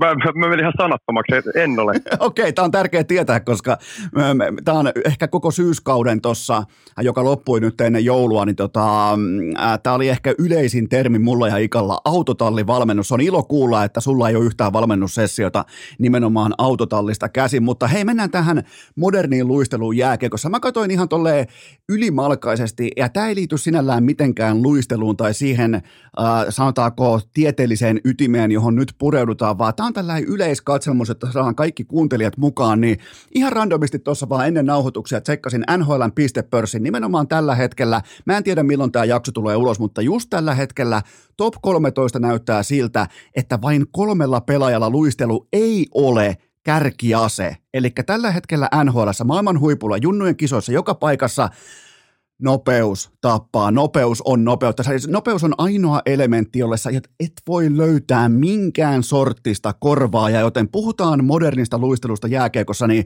niin minkälaista on nykypäivän laadukas liikkuminen kaukalossa? Tämä on, tämä on Esko aika, aika iso kysymys. että tota, jos nyt aloitetaan tämmöisillä kliseillä, niin, niin tietysti semmoinen monipuolisuus ja sitten mitä sä teet lapsena, millainen niin urheilullisuus sulla on, sulla on siellä alla – niin sen päälle pitää sitten alkaa rakentaa näitä yksityiskohtia, mitkä sitten on, on tämmöiset niin nopeus, nopeustaitavuudet, terän, terän käytöt, painon siirrot ja kun sitä ei ole oikein niin oikotietä onneen, kun sä, sä tiedät itsekin, että sä, tarvit niin paljon toistoja, sun täytyy tehdä riittävästi toistoja ennen kuin se lihasmassa alkaa muut, niin kuin murrosikä tulemaan ja sitten murrosiassa sun pitää vielä pystyä niin kuin no, saada se uudestaan se, niin kuin se silloin, kun sulla alkaa tulla taas lisää vauhtia, niin sun pitää sitä tehdä, treenata silloinkin tosi paljon ja tehdä niitä nopeustaitavuus, luistelu, luistelutreenejä, mutta kyllä se, niin kuin mullakin se nopeus on, on ehdottomasti yksi, yksi iso, iso teema tuossa omassa opetuksessa. Ja, ja yritän ottaa siihen reagointia, havainnointia, kaikkia näitä, näitä sinne mukaan, mutta kyllä se, kyllä se niin kuin, no joukkuetreeneissä, niin siellä valitettavasti, kun siellä on niin paljon sitä väkeä jäällä, niin se luistelun opetus ja taidon opetus on, on, on niin kuin, ei ole ihan sillä tasolla, mitä se sitten on tuolla, kun me vedetään pienissä, pienissä ryhmissä ja pääsee oikeasti pureutuu ja antaa sitä henkilökohtaista palautetta jopa, jopa kuvaamaan pelaajia, niin No nyt tässä tuli aika pitkä vastaus, mutta tota... Ei, tämä ei ole vielä urheilukästin, urheilukästin mittapulla, tämä ei ole vielä vastaus. tota, Sitten kun aletaan olla siellä seitsemän, kahdeksan minuutin kulmilla, niin mä, se useimmiten se vieras kysyy, että oletko vielä elossa? Okei, okay, semmoisiakin on. Mutta siis se, niin, et, et tota, ja sitten kun mä niinku itsekin olen panostanut paljon semmoisiin juttuihin, kun mä ihmettelen sitä, että kun, kun mä katoin, katoin liigaa ja vertaan NHL, niin kyllä se jotenkin se ero, ero on käsittämättömän iso, ja se liigahan ei parane sillä tavalla, että sitä, sitä haukutaan, ja, ja nyt mä oon kiekkoispoissa töissä, mä teen niitä 16-18, 19-vuotiaiden jätken kanssa hommiin, niin niin kyllä niin kuin siinäkin pitäisi vielä löytää semmoinen iso boosti, mutta sielläkin on pelaajia, ketkä ei ole luistellut riittävästi junnuna, niin se on vähän vaikeaa sitten enää niin kuin saada jätkiä niin kuin liigaa, jos, jos ne, jos ne perus, perustaidot ei ole niin kuin harjoiteltu riittävän hyviksi junnuna. Niin. Nämä on semmoisia puhutaan, puhutaan, puhutaan noista junnun vuosista ja siitä, tämä, tähän mua kiinnostaa sun asiantuntijalausunto, että mitkä, sanotaan, että sulla on, sulla on, sä teet aikaisessa vaiheessa, teet äh, periaatepäätöksen, että jääkiekko on sun ykköslaji, niin mitkä rinnakkaislajit vois sun mielestä toimia siinä, nimenomaan jos puhutaan luistelutaidon oppimisesta, että mitkä muut urheilulajit vois tuoda lisäponta, totta kai se kavalkaudi on helvetin leveä, mutta mitkä on erityisesti sulle sellaisia lajeja, mitkä, minkä päälle on selkeästi parempi lähteä sitten rakentamaan laadukasta jääkiekkoluistelijaa? Toi, niin toi on taas, että tuohon toho voisi vastata moni, monia, monia asioita, mutta ainakin ensimmäisenä, kun sä lapsi, mulla on oma nyt viisivuotias poika, niin, niin ensimmäinen tulee mieleen, että se lapsuudessa, että olisi telinen voimistelu, se on maailman paras tapa saada ensiksi semmoinen niin kehohallinta ja sitten se lu, luistelu, niin kuin se nyky, nykypäivän luistelu, se potku on semmoinen kiihtyvä, loikkamainen, kimmosa, kimmosa potku, niin joku laji, missä sitten tulisi sitä, että voisiko joku, joku tuli mieleen joku kolmiloikka tai joku sulkapallo, missä tulisi semmoista niin kuin, että kyllä paljon, paljon semmoista sekoittamista, mutta juo, semmoinen pitkän matkan juoksu, ju, lenki, ju, lenkin juokseminen ei kyllä niin kuin paranna luistelua, että, tota, että paljon sekoittaa erilaista, sitten semmoista suunnanmuutos, missä tulisi niin kuin reagoinnin kautta paljon kilpailua, niin sitten, sittenhän ne nopeus, nopeusominaisuudet kehittyy. Ja sitten ihmisillä on, meillä on erilaiset välitykset ja joillain on enemmän nopeita, nopeita soluja, jollain on enemmän, vähän, vähemmän niitä, niin ja sitten joku voi luistella frekvenssillä, jonkun tarvii sitten luistella vähän enemmän semmoisella painosiirto puristavalla luistelulla. Että se on vähän niin kuin, no on vaikeita asioita. Tuo tieto, tieto lisää tuskaa. se, on, se on näin. Mikä on muuten tällä hetkellä sellainen luisteluvalmennuksen huoneen taulu? Mikä on kohta yksi siellä? Meillä aikanaan se oli voima, raaka voima, saatana. Niin mikä on, mikä on nykyään luisteluvalmennuksen tällainen, niin kuin, voisiko sanoa, kova ydin? Öö, siis kyllä, kyllähän se voima on, on niin kuin tota, sitä, sitä tarvii, ilman sitä ei pysty, pysty olemaan, olemaan nopea. Että ydin siis se on, Mutta minkälaista Niin. voimaa, minkälaista voimaa se on? No niin kuin mä, mä oon miettinyt sitä luistelua tosi paljon, niin että sehän potku on, on tota, että se, se on semmoinen niin kimmosa, että se nilkan, nilkan ja taka per pepun käyttö, niin kuin se, sen yhdistelmä, yhdistelmä pitäisi olla. Mutta toi, toi, toi on niin kuin, tota, ky, kyllä se, se, se menee niin kuin taas vähän kliseen, kliseen puolelle se, se monipuolisuus, että sä, sä teet, teet niin kuin riittävästi kaikkea. Et, et sä, sä et oikeastaan niin kuin, esimerkiksi oikotietä sinne nopeuteenkaan ei ole, tai sitten jos sä oot tosi nopea, niin sä et sit osaa sun nopeustaitavuusominaisuudet sit ei ole riittävät, jos et sä pysty kiekon kanssa luistelemaan, mikä niin oli mun, mun ongelma. Niin, totta. Mulla oli muuten orastaen myös vähän samaa, että, että todella, todella laadukas luistelija niin kauan, kun tuotiin sitten maksiminopeuteen ja nimenomaan pelirohkeusvaateeseen tuotiin kiekko mukaan, niin, eh, niin musta tuli kohelta ja pelkuri sen myötä, vaikka todennäköisesti olin yksi ikä- ikäluokkani parhaista luistelijoista.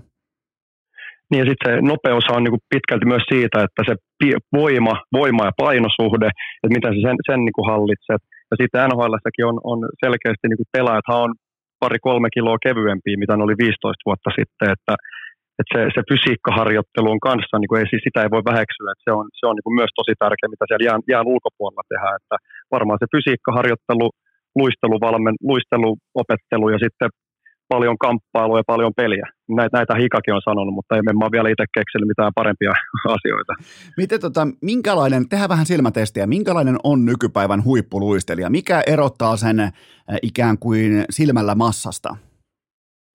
No tulee tietysti mieleen nykypäivän kun katsoo, niin tosi, tosi hyviä ka, niin kuin suoraan eteenpäin kaaren Nyt McKinnon, McDavid kumppanit, ne pystyy kaaren luistelulla menemään sen keskialueen yli ja ne pystyy ottaa täyteen vauhtiin sen syötön haltuun ja jalat jatkaa duunia. Mäkin teen noiden jullujen kanssa semmoisia treenejä, mä laitan sanon, että luistele, ja kun kiekko tulee haltuun, niin jalat jatkaa duunia, niin se on tosi monelle haastava homma, että ne pystyisi luistelemaan jatkaa niin kuin jalkojen käyttöä sen jälkeen, kun se kiekko on tullut haltuun, niin semmoinen kaaren luistelusta sä pystyt niin monipuolisesti harhauttamaan, tehdä semmoisia sisäteräfeikkejä, ja maila yhteen käteen vastustajan mailan alta, niin se kaaren luistelu on semmoinen, millä, millä niin tota, pystyy, pystyy niin tekemään tilaa, tilaa siellä jäällä. Et yleensä se on, se on semmoinen, varsinkin nämä kiekolliset pelaajat, näkyvät pelaajat, niin sitä ne käyttää paljon. Ja sitten mitä mä toivoisin, että näkisi vielä enemmän, on, on ne pienen tilan, pienen tilan käännökset, missä sitten karistetaan se karva ja pois sun kintereiltä. Okei, eli tällä niin kuin, jos mietitään vaikka kun Nikita Kutserov ja kumppanit ja, ja Keil Makar, niin, niin siinä on aika nopeata se kääntyminen nykyään, nimenomaan täydestä vauhdista toiseen suuntaan tai kokonainen pyörähdys, niin, niin se talentti on mennyt huikealla tavalla eteenpäin viimeiset sanotaanko kymmenen vuotta. Niin, paitsi suomalaisilla. Niin toki, toki, mutta täällä kato, kun täällä pitää syöttää maalin taakse, että voidaan lähteä viivelähdöllä. Niin se on, se on totta, niitä, niitä pienen tilan käännöksiä, niin niitä, niitä toivotaan paljon ja niitä mä, niitä mä teen, teen paljon ja sitten mä just ihmettelen, että miksei sitä sitten tuu, miksei sitä näy, näy tavallaan enemmän tuolla peleissä, että, että tota, just tuossa kun katselee tuota NRIä, niin siellä on sitten tietyt pelaajat, kun käyttää niitä enemmän ja se on kyllä tosi, tosi hyvä tapa sitten pysyä siinä kiekossa, jos et sä pysty sitten syöttämään ja ottaa toiset tai kolmannesta alosta sitten pelaajan mukaan siihen, siihen hyökkäykseen, mutta aika näyttää, tuleeko niitä sitten enemmän. No ketkä on tällä hetkellä sun, sun papereissa tuollain top kolme parhaat luistelijat? Totta kai on erityyppisiä luistelijoita, mutta jos nyt puhutaan Lari Joutsenlahti, nyt on sun aika antaa sun top kolmonen, niin ketä sieltä löytyy? No siis kyllä mun niin semmoinen isoin inspiraatio on ollut Sidney Crosby jollain tavalla, että se just se lantion avaus, pienen tilan käännökset, kiekon suojaukset ja vieläkin pelaa, pelaa niin kuin huipputasolla, vaikka on 30, mitä 6, 6-vuotias. Ja sitten tota, McKinnon, Barsalla Makar, McKinnon ja Makarista mä oon ottanut paljon, paljon heidän niin kuin liikkuvuus noista jutuista, mitä ne tekee jäällä, että just varsinkin McKinnonilla silloin ihan jäätäviä semmoisia just niitä kaarelluistelusta tehtyjä harhautuksia, mitä mä oon ihan nimennyt, nimennyt noille pelaajille. Ja jopa kesällä, nyt kesälläkin mä vedin suomalaisille NHL-pelaajille, mä näytin niille, että oletteko te huomannut, että McKinnon tekee tämmöistä, että se luistelee tonne niin kuin yläkädelle, sitten se laskee sisäterälle ja ponnistaa toisen jalan sisäterältä ja luistelee kaveri rinnalla ja ohi. Ja nekin oli niin kuin ihmeessä, että ei ne, ollut, ei ne niin kuin ole tajunnut sitä harhautusta, että tolleen sen voi tehdä. Ja, että kyllähän ne, niin kuin se harhauttaminen on semmoinen, mikä, mikä mun mielestä vie, siinä on vielä niin kuin paljon evoluution varaa, siinä niin kuin, tota, että miten sä saat sitä kiekkoa suojattua luistelun kautta. Ja toi, toi, toi, toi muuten tuo junnuille paljon enemmän konkretiaa, kun näillä on näillä suorituksilla tai liikesarjoilla on jonkun pelaajan nimi. Mä muistan aikoinaan, meillä jalkapallossa oli vaikka Greifin harhautus tai Rivelino tai ää, ketähän muita oli, Ryan Giggs oli myös, niin ne jäi mulle ikuisesti mieleen. Jos ne olisi ollut vain liikesarjoja ää, siellä kentällä, mä olisin unohtanut ne välittömästi, joten nyt siellä on McKinnon ja siellä on Makari ja siellä on näin poispäin, niin, niin tota, voi vaan kuvitella, että junnulle tarttuu aika hyvin. Niin ja sitten vielä yksi inspiraatio on toi Huge, Jack Hughes, mitä se nyt lausutaan. Niin sekin, sekin tuossa just syksyllä oli hienoja highlightteja, kun se pystyi sinne yläkädelle kääntymään lähellä laitaa, mikä on monille, monille niin kuin mahdottomuus, että pystyisi niin kuin pyörähtämään yläkädelle ilman, että kädet menee ristiin. Niin Huge teki hienoja, hienoja suorituksia siellä. Ja ne on aina, mä itse, niin saan niistä hyviä kiksejä ja fiiliksiä, kun näkee, näkee semmoisia suorituksia. Mä, mä, mallaan just tällä hetkellä täällä itse, niin kun mä oon kanssa itse leftin pelaaja, niin mä yritän tässä niin kuin mallailla, mulla on täällä tällainen, tällainen studion seinä, mitä mä niin kuin tässä mietin, että yläkäden puolelta, jos mä käännyn, niin täytyy myöntää, että mä pystyn tekemään sen käännöksen edelleen vanhoillakin päivillä, vaikka Rukan pipolätkässä, mä pystyn tekemään sen käännöksen erittäin paljon mukavemmin rystypuolelta kuin kämmen puolelta. Se on ihan pom- ja nimenomaan kämmenen, jos mä lähden kääntämään, niin helposti laitan myös kädet ristiin, kun taas rystyllä kädet on sitten erkanevat toisistaan koko ajan. Ihan näin niin kuin, mieti, kun sä sanoit tuon asian noin, niin tällä ei hetken muutaman sekunnin päättelykin riitti, että okei, mä, mä tiedän, mistä sä puhut. Joo, mutta me, me ei menty siihen tekniikkaan, mitä se tehdään, että se on vielä sitten asia ihan erikseen, mitä se, mitä se käännös tehdään, että se on niinku aika, aika epätyypillinen teränkäyttö taito, mitä siinä tehdään, että pystyt kääntyä se koliko ympäri. Ja se on tosi monelle semmoiselle hyvälle liukoelle vaikeaa hyväksyä, että niin pitää tehdä terille, että sä pääset siitä pyörähtää ympäri. Mistä, mistä muuten johtuu, että mulla mä oon leftin pelaaja tai ex-pelaaja tai, tai helvetin kauan sitten, sitten keskinkertainen pelaaja, niin mistä se johtuu, että mulle eteenpäin sirklaaminen on helpompi kaarre vasemmalle, taaksepäin sama homma vasemmalle, oikealle eteenpäin sirklaaminen ihan ehkä pari prosenttia vaikeampaa aikoinaan kuin vasemmalle, samoin takaperin luistelu niin toiseen suuntaan vaikeampaa tota, nimenomaan sirklaaminen, niin mistä se johtuu? No kyllä se, mä oon kanssa leftin pelaaja, niin ton kanssa mä niin taistelen, taistelen mä tota päivittäin sanon pelaajille, kun sä meet leftin pelaaja, sä meet ennen peliä, meet harjoituksia, meet ulkoja, niin mehän koko ajan kierretään vasemmalle olympialaisten suuntaan. Me nojataan pikkasen siihen alakädelle, niin niitä toistoja tulee niin perhanasti enemmän sinne alakädelle, varsinkin leftin pelaajat. Ja sen takia raitin pelaajat on niin lähtökohtaisesti paljon monipuol- niin tasapainoisempia luistelijoita, kun ne ei ole tottunut niin nojaamaan siihen mailaan. Ja ja sitten just leftin pelaajalla, mieti kun Sesko olisi oppinut sen yläkädelle kaarreluistelun, sä olisit voinut vedättää pakkia keskelle siitä, tehdä sen painonsiirron, viedä kiekon suojaukseen ja sitten pyörähtää laitaa päin ja laittaa takatolpalle kiekon, niin näitä niin juttuja leftin pelaajilla on yllättävän vaikea, vaikea enää niin kuin vanhemmilla iällä opettaa. Ja... Mistä se muuten johtuu? Kuka sen keksi aikoinaan, että kaukaloa kerätään lämmittelyissä, pregameissa, ai, yleisöluistelussa, aina jumalauta samaan suuntaan?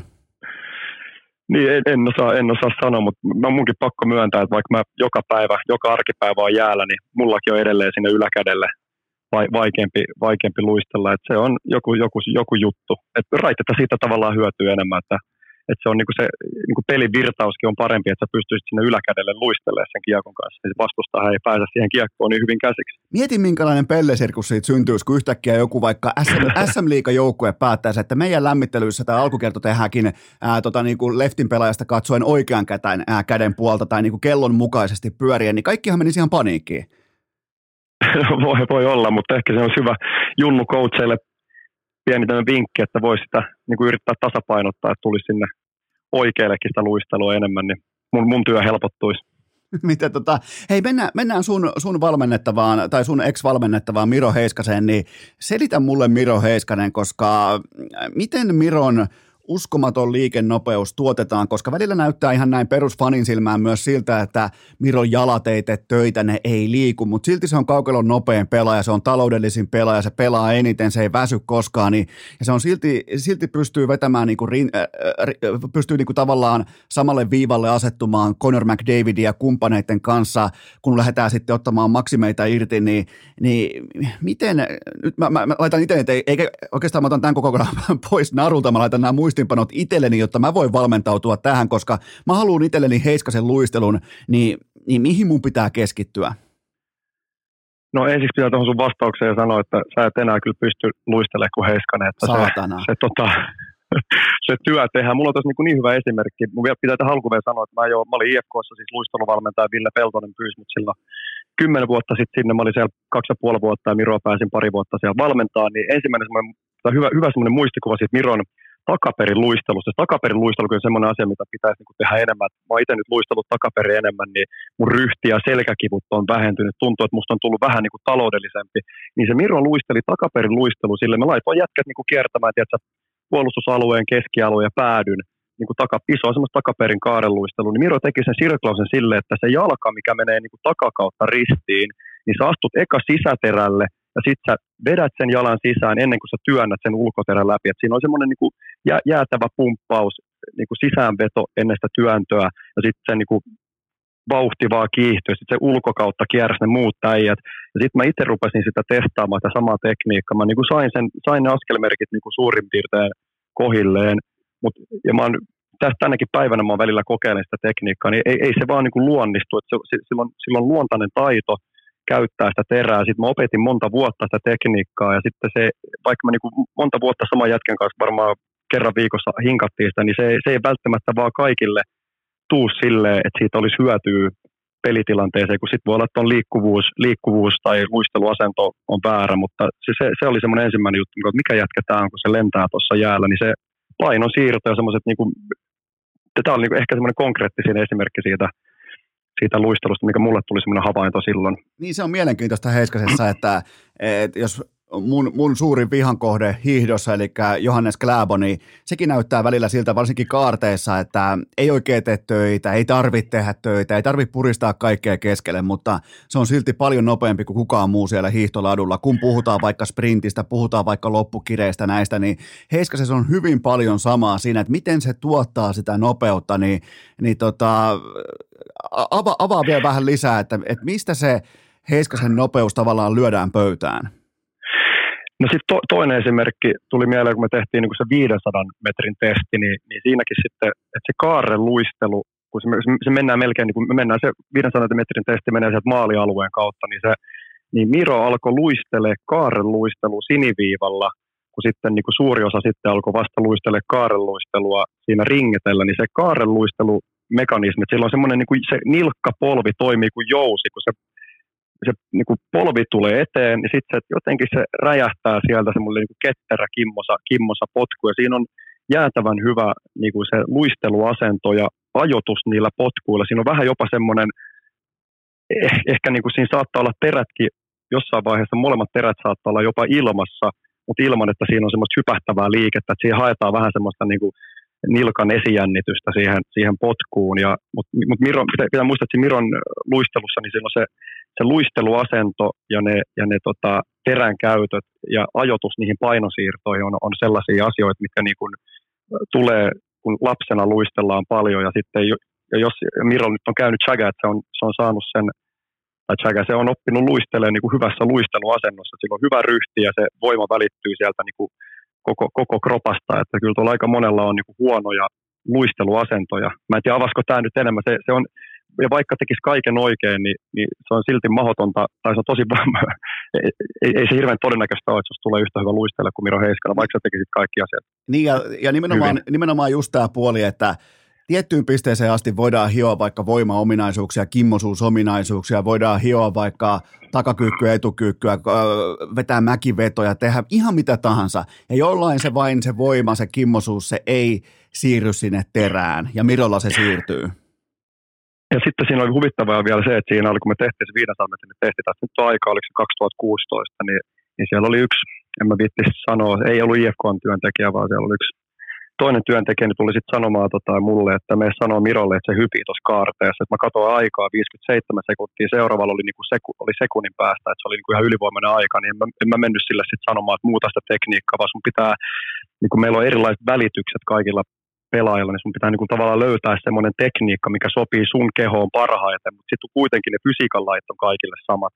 Mutta Mirolla varmasti niin kuin vähän erilaiset välitykset kuin mulla, että mulla on selkeästi niin kuin lyhyemmät jalat mun kroppaan, niin mun on pakko käyttää enemmän frekvenssiä. Mä en, mä en pysty luistelemaan samalla kuin Miro, koska mulla on varmaan 10 senttiä lyhyemmät jalat kuin sillä. Tämä on kyllä mielenkiintoinen tämä Heiskanen, koska se on vähän, se on vähän sellainen mysteeri, se, että on, on helppo ymmärtää, minkä takia vaikka McDavid liikkuu kovaa tai McKinnon liikkuu kovaa, koska me nähdään se jatkuvasti meidän silmien edessä. Ja sitten kun siihen rinnalle tulee samaa vauhtia Heiskanen, niin se ottaa yhden potkun silloin, kun noi on ottanut jo kolme. Ja silti ne liikkuu yhtä kovaa, niin se on, se on NHL-fanille se on vaikea pala, se on, niinku, se on vaikea sisäistää. Joo, no siis eihän meillä ole Suomesta, Suomen jääkiekkohistoriassa meillä on ollut kaksi hyvää, tai siis on meillä ollut monta hyvää luistelua, mutta kaksi semmoista niin luisteluvirtuosia, Miro Heiskanen ja Reijo Ruotsalainen, että eihän meillä oikeastaan muita ollut niin kuin samantasoisia liikkuja jäällä. Ne, ne, ne on, niin kuin jokuhan puhunut mystisestä liuusta, niin, mutta kyllä se Mirokin aika paljon sitä vauhtia kerää kaaren luistelusta, ja siinä tulee semmoista, niin kuin sehän näyttää kevyeltä, kun siinä käytetään keskipakovoimaa, että se, se ei ole semmoista persealhaalla luistelua, vaan siinä haetaan vähän sitä ma- maanvetovoimaa, että sinne, sinne terään saa sitä painetta. Ja, ja sitten kun se nil, nilkan viimeinen ojennus on niin kuin vielä semmoinen kimmosa, niin kyllä se, kyllä se vaan liikahtaa aika netisti. Mä aloin kanssa pohtimaan nyt suomalaisia luistelijoita. Ei mulla tuohon ihan hirveästi jotenkin mulle jäi sellainen nostalginen kuva, että Joni Pitkänen olisi ollut jotenkin erityisempi luistelija, mutta se tuskin kuitenkaan oli. Ehkä mä muistelen sitä pikemminkin niin kuin romantiikan ja, ja tämmöisen niin kuin nostalgian kautta, koska hänen totta kai ura, upea ura loppui sitten vähän, loppu selkeästikin ennen aikoja ja näin poispäin, mutta ei se hirveästi kuitenkaan tällaisia spesialisteja. No joku Sebastian Aho voidaan nostaa mukaan keskusteluun ja, ja ehkä pari muuta, mutta, mutta hiljasta pitelee. Joo, Sebastian Aho näin, näin livenä sen tuossa kesällä, niin mä itse just katsoin, että kyllä se niin sillä kaarteella, kaarteella niin kerää ihan tajuttomasti voi vauhtia siellä luistelussa. Noin telkkarissa, kun katsoo pelejä, niin se on liven aina parempi, niin nä- näkee aina, mistä se niin vauhti tulee. Että kyllähän se McKinnon, ja kun sä katsot, niin kyllä se kaar, se ottaa sen kaksi kolme samaan suuntaan ristiaskelta, niin sä pystyt niin, niin järkyttävästi kiihdyttämään sitä vauhtia. Et se luisteluhan on, mun mielestä olisi myös noille junnuille ja kaikille muille, että kun sä harjoittelet luistelua, niin, niin kyllä se on aina, aina hyvä, että siinä olisi ideana se, että se vauhti kiihtyy, eikä luisteltaisi sille, että jalat käy ja mentäisi samaa vauhtia, vaan ideahan on niin lisätä sitä vauhtia. Sitten jos sä teet semmoista retkiluistelua, niin ei, ei se kyllä niin vie, vie kyllä ammattilaisuuteen semmoinen, semmoinen luistelutyyli. Ja mulla on ihan täys mysteeri, että nyt jos joku NHL-pelaaja vaikka kuuntelisi, tuskin kuuntelee, mutta jos kuuntelisi, niin, niin mulla olisi merkittävä järkytys olisi se, jos nämä NHL-pelaajat ei tuolla vielä tiedä, jokainen heistä, että toi laji, se sekä viihteellistyy että nopeutuu jatkuvasti, niin, niin mulle on, mulle jotenkin se on mysteeri, se on, se on puhutteleva tosiasia, että osa noista jätkistä, jotka on siis, ne ansaitsee 8-9 miljoonaa vuodessa, niin ne ei tee töitä luistelunsa kanssa. Ne ei ole kehittynyt yhtäkään luistimen piirtoa, kun ne on mennyt tuohon isoon liikaan tienaamaan isoja rahoja. Ja se on mulle niinku, sitä on vaikea käsittää, että et, et, kun se kaikki fakta on koko ajan saatavilla, se koko kokonaisuus on jatkuvasti ymmärrettävissä, että tämä ei tule tästä tämä laji hidastumaan, niin silti nähdään sitä, että nähdään vähän tahmeita luistelua, nähdään sitä, että ei ole tehty selvästikään nopeusliikkuvuusharjoittelua tällaista, vaan juntataan sitä samaa, samaa saatanan väkinäistä junta-askelta läpi, niin se on, eikä, eikä tämä oikeastaan edes mikään kysymys, tämä on vaan välitoteamus. Joo, siis kyllä niin, mulla, mullakin on, tota, siis mulla on käy noita NHL-pelaajia kesäsin, mutta ei semmoisia niin supertähtinimiä ole niin kuin vähän aikaa käynyt, niin niillä on niin kuin tosi omat, omat systeemit, mitä ne tekee. Ja, ja sitten jos mietitään vaikka nyt näitä dominoivia suomalaisia, vaikka Rantanen ja kumppanit, niin mä en tiedä, että kuinka paljon se välttämättä Rantasta hyödyttäisi tehdä niitä pienen tilan käännöksiä, koska se on taas niin jäätävän hyvä siinä kiekon suojaamisessa ja niin kuin tavallaan dominoi tätä peliä ehkä sillä ulottuvuudella ja voimalla, mutta sitten sit jos sä oot pienempi pelaaja, niin sittenhän sun on pakko, pakko olla niin kuin tosi ketterä ja terävä ja pystyy kääntyä, kääntyä pienessä tilassa. Ja kyllä ky, tota, niin kuin, mutta se silloin Peltosen Ville jo kymmenen vuotta sitten, kun se pyysi mua, mä itse asiassa vedin sillekin jon, jon, jonkun, jonkun reenin, niin, tota, niin kyllähän se kulttuuri on, on muuttunut, mutta se kääntyy niin hitaasti, että jääkiekkoliittokin voisi vois ehkä vähän enemmän niin kuin antaa, antaa tota arvostusta ja painoarvoa ja puhua siitä, että, että mitä se vaatii, koska kyllä aika moni noita junnukisoi kattoja. Ehkä se isoin herätys oli silloin World Cupissa 2016, kun se U23-joukkue luisteli Suomen yli ja nyt tota USA-Suomi-peli, niin nähtiin, että mitä se peli on sitten, kun se oikeasti on vauhtia. Että et kyllähän tuolla niin junnuissa, junnuissa, varsinkin U16 eteenpäin, niin pitäisi, pitäisi saada enemmän sitä luistelua ja taitoharjoittelua. Ähm, otetaan tähän loppuun vielä pieni bonusporkkana. Mulla oli tuossa jotain vielä mielessä, en ole välttämättä enää varma, että mitä, mutta otetaan kuitenkin bonusporkkana. Palataan tuohon vielä, jos on, on vielä jotain tulee mieleen, mutta Ää, puhutaan Conor Pedardista, koska kaikkihan nyt tällä hetkellä totta kai meuhkaa tästä kaverista, josta tulee pommin varma ykkösvaraus ensi kesänä NHL ja laittoi kaikki ennätykset uusiksi tuolla ää, U20-kisoista, niin, niin tota, minkälaisena luistelijana sä näet Pedardin? No siis onhan hy, hyvä, hyvä luistelija, mutta ei, ei, se, ei sen niin kuin luistelulla dominoi sitä peliä. Et mä nä, näkisin, että silloin ihan jäätävät ominaisuudet, mistä se Ikan kanssa juttelette paljon, nämä niin kuin peli, pelikäsitysjutut ja tämmöiset maalille ajot ja laukaisu ja tämmöiset. Mä väitän, että ne, ne on niin kuin sillä ihan, ihan niin kuin toppia. Että mä veikkaan, että silloin niin kuin luistelussa saattaa olla jopa, jopa niin kuin kehittämisen varaa. Ei, ei se missään nimessä huonoa, mutta en, en mä niin kuin ihan vakuuttunut ollut. Mä niin olisin voinut kuvitella, että se olisi voinut vielä, vielä paremmin niin kuin siellä pienessä tilassa pyörähtää. Varsinkin kun se on, se on metri 75 pitkä, se on aika lyhyt, lyhyt, lyhyt pelaaja, niin se, että pääsi varmaan paremmin karvaista taklauksesta eroon, kun se pystyisi vielä paremmin pyörättämään pienessä tilassa. Mutta se paras juttu siinä mun mielestä on se, että se on metri 75 pitkä, niin se on varmasti näille pienemmille, pienikasuisimmille jääkiekkoille hyvä esimerkki, että sä pystyt pienempänäkin pelaajana pelaamaan maailman parhaassa liigassa joku päivä. Mulle, mulle kysymys Pedardissa on se, ja tämä on, voi joskus, joskus sanotaanko, että tähän tullaan vastaamaan kovinkin huutomerkein, mutta tässä kohdin mun kysymys ihan siis täysin vilpittömästi on se, että pystyykö hän omalla luistelullaan, omalla nopeudellaan luomaan oman tekopaikkansa NHL-tempossa, ja se on se mun kysymys. Ei vitsi, mä, mäkään, mä en kaikkea niin tiedä, mä en osaa ennustaa, mutta tota, kyllä mä veikkaan, että kun se on joukkuepeli, niin siinä on, siinä on tota, hyvät hyvät tota, laituri, hyvät tota, ketjukaverit siinä, kun pystyy ruokkimaan, mutta semmoinen ehkä niin kuin repivä luistelu, rytmin vaihto, niin kuin, siinä on, se on kysymysmerkki, se, se voi, voi yllä, yllätää, mutta on sillä taas pitkä kuuma kesä edessä, jos se treenaa siinä hyvin ja saisi sais, sais vähän luistelunopeutta lisää, niin, niin voihan se dominoida NHL-säkin. Mutta mut joo, tosiaan se, et, ehkä, ehkä se luistelu se ainoa pikku miinus siinä. Jäikö muuten U20-kisoista joku tällainen luistelija, mieleen vaikkapa Suomen joukkueesta, kenties jostain muusta joukkueesta, ihan vaan tällainen niin oheisheittona? Joo, jäi, aika, jäi mieleen, että aika huonoja luistelijoita. Joo, sama. Mulle jäi kanssa, että varsinkin Suomen joukkue, niin puhuisin jopa, puhuisin jopa akuutista luistelutaidottomuudesta. Joo, mä en viitsi tota, mä viitsin. liikaa kritisoida. Mä mutta... viitsin.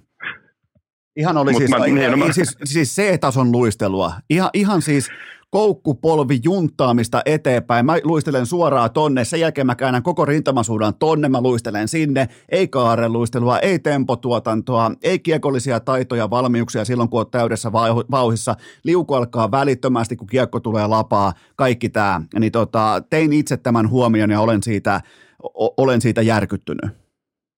No se on hienoa, että sä sanoit sen, niin mun ei tarvinnut sanoa sitä, mutta mitä tota, kuinka monta pelaaja sä luulet, että tulee pelaa NHL tuosta joukkueesta seuraavan neljän, kolmen vuoden aikana? Aaron Kiviharju oli katsomossa. Joo, toi on kanssa, että 2016, niin mä katsoin, että sieltä oli, oliko 11 silloin, kun voitettiin mestaruus kotikisoissa, niin niin sieltä oli vissi 11 pelaajaa on pelannut NHL. En mä, en mä pysty tuosta laittaa, en mä pysty suoralta laittaa tota, y- yhtään kaveria, eikä ole mikään sotti näitä jätkiä, nämä on mun mielestä hienoja jätkiä, näillä on kaikilla ammattiura edessään, mutta mä en näe ykköskorin NHL-pelaajia valitettavasti yhtään. Niin ja sitten ei se niiden vika välttämättä ei ole, ole ei ne, ole. ne ei osaa että se on, valmennus on, on niin kuin tosi tärkeää. Noissa junnuissakin, niin siinä on hirveän munkki, että jos sulle sattuu olla hyvä, hyvä valmentaja, sitten jos, jos siellä on joku faija valmentaja, kun katsoo oman pojan perään, niin se on, on tuhon tuomittu. Ja, ja edun tuotanto, sanotaan kun jääkiekkohan on sitä kaikki koripallo, kaikki jenkkifutis, kaikki jalkapallo on sitä, että sun pitää pystyä luomaan etua. Mä en ole koskaan, mä en ole, mä on tosi intensiivisesti katsonut U20 jääkiekkoa jostain satana Maxim Afinogenovin ajoista, niin tota, mä en ole nähnyt Suomen joukkueelta välttämättä näin ohutta edun tuotantoa, niin kuin edun luontia vielä tähän saakka kuin nyt. Joo, siis mä tuosta U20, mäkin olen kiekkoispo U20-joukkojen kanssa nyt tehnyt puolitoista vuotta hommia, niin siellä on ollut kyllä todella viihdyttäviä pelejä, varsinkin IFKta vastaan, niin siellä on tosiaan menty, menty niin kuin miljoonaa. Sitten katsoin tosiaan U20-kisaa, niin jotkut pelit niin kuin oli pelitemmoltaan, viihdearvoltaan. Mäkin on kuitenkin, mä oon luisteluvalmentaja, mä en ole mikään taktinen valmentaja, niin se viihdearvo on semmoinen, mikä monesti unohtuu, että nehän sponsorit ja yleisö maksaa, maksaa niiden pelaajan palkat, niin kyllä siihenkin kannattaisi miettiä, että se lätkä olisi olisi kiva, kiva tulla sinne hallille katsoa vauhdikasta lätkää. Se oli varmaan, Ennen vanha sinne mentiin katsoa, niin mä, mä varmaan luulen, että se kaikilla oli puhutteleva ilta se, kun 20, 2022 vaihtui, vaihtui nyt sitten tähän vuoteen, niin se, kun sama aika alkoi lentämään raketteja taivaalle Suomessa, kun katsottiin, miten tulee jenkkiä, se tulee muuten, se tulee luistelun voimalla, luisteluosaamisella tulee Suomen yli joka kentän sektorilla, tunti turpaa kysymättä, niin, niin toivottavasti se herättää ainakin keskustelua.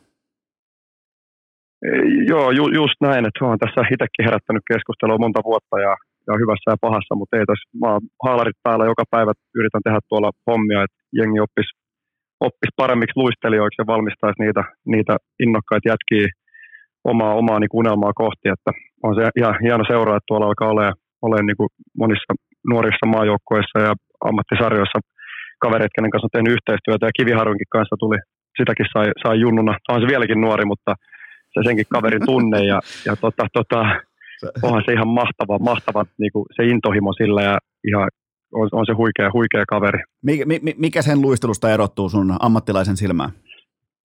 Uh, siis ehkä semmoinen, että se on tosi vaikea lukea, mihin, mitä se on tekemässä seuraavaksi, että se osaa peittää ne, ne harhautukset. Eihän sillä, niin kuin Aaronillakin on, on, tota, on hommia, toivottavasti tuli ensi kesänä vähän, vähän hieroa, hieroa juttuja, niin se semmoinen niin kuin, se pystyy harhauttaa tosi sille, että se ei näytä, näytä mitä se tekee. Ja sitten semmoinen takaperin luistelusta, niin just se pää ylhäällä pystyy niinku, vähän niin kuin nouluksi päässä ja, ja, ja tällaista. Mä olin katsoa 18 kisoja nyt tuolla keväällä Saksassa, niin oli ihan ilo, ilo katoa Arnin peli, että kyllä se niin oli sielläkin yksi parhaista pakeista. Totta kai sielläkin tuli välillä harhasyöttöjä, mutta, mutta tota, siis se, se on niin, niin, niin semmoinen tota, kaveri, että se haluaa kääntää kaikki kivet ja, ja on niin kuin innokas ja kysyy valmentajalta palautteita, että, että kyllä se, sitähän se vaatii, että eihän kukaan, eihän kenestäkään tuo NHL-pelaaja vaan, että se käy yksilövalmentajalla, vaan sen pitää oikeasti olla intohimoinen ja yrittää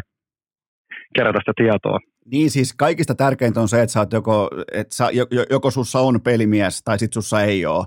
Ja, ja, ja se on niinku karu fakta, mutta sen jälkeen, jos sussa on sitä, sä oot peluri, niin sen päälle ymmärtää, että sun pitää pystyä tekemään töitä sun luistelun kanssa, sun laukauksen kanssa, sun viimeistelyn kanssa, pikkuasioiden kanssa. Nyassien kautta syntyy sitten se lopullinen lopputuote, joka voi olla se ratkaisutason, eliittitason pelaaja NHLssä. Niin tota, et, et toi on tavallaan niinku se ehkä se palapelin kasausjärjestys, koska on paljon sellaisia heittomerkeissä huippurheilijoita, jotka vaikka tulee sitten valmennuttamaan itseään asiassa X ja voi suoraan sanoa, että tuosta ei tule ikinä kilpailijaa tuosta jätkästä, niin tota, to, ei liity mitenkään kiviharju tai mihinkään muuhunkaan meidän keskusteltuun asiaan, mutta mä vaan niin alleviivaan sitä, että ensin on oltava sitä koiraa sen jätkän sisällä, jotta siihen voi rakentaa yhtään mitään. Joo, se, se luonne on, on, totta kai siitä on puhuttu paljon, se, se, se vaatii, mutta se, sekin on niin kuin hyvä, että on jääkiekko on hyvä harrastus. Mun poika on nyt viisi se on tuolla Luomu IFK on kiekokoulussa ja ei sitä nyt niin paljon kiinnosta, mutta ei sen itkenkään sinne mene, niin se on, mun mielestä on tosi hyvä, että jengi, että lapset me laitetaan tuohon jääkiekkoon, mun mielestä se on kuitenkin ihan, ihan hyvä harrastus. Sitten sit, jos sä haluat oikeasti menestyä siinä, niin se on ihan järkyttävä se duunimäärä, mitä se joudut tekemään ja miten tavallaan tähdet pitää osua kohdalleen ja ja sitten se, että sulla on joku valmentaja, ketä sitten oikeasti niin kuin välittää susta ja antaa, antaa sulle huomioon ja kertoo vähän, mitä sieltä jäällä pitäisi tehdä ja näin. Että. Että t- t- tällä tavalla se paketoidaan. Miten tota, mulla ei ole, näitä osin ei ole nyt mitään muuta, niin kerropas vielä kuuntelijoille, että mistä sua voi seurata vaikka joku somekanava tai, tai mistä tätä oppia voi ammentaa?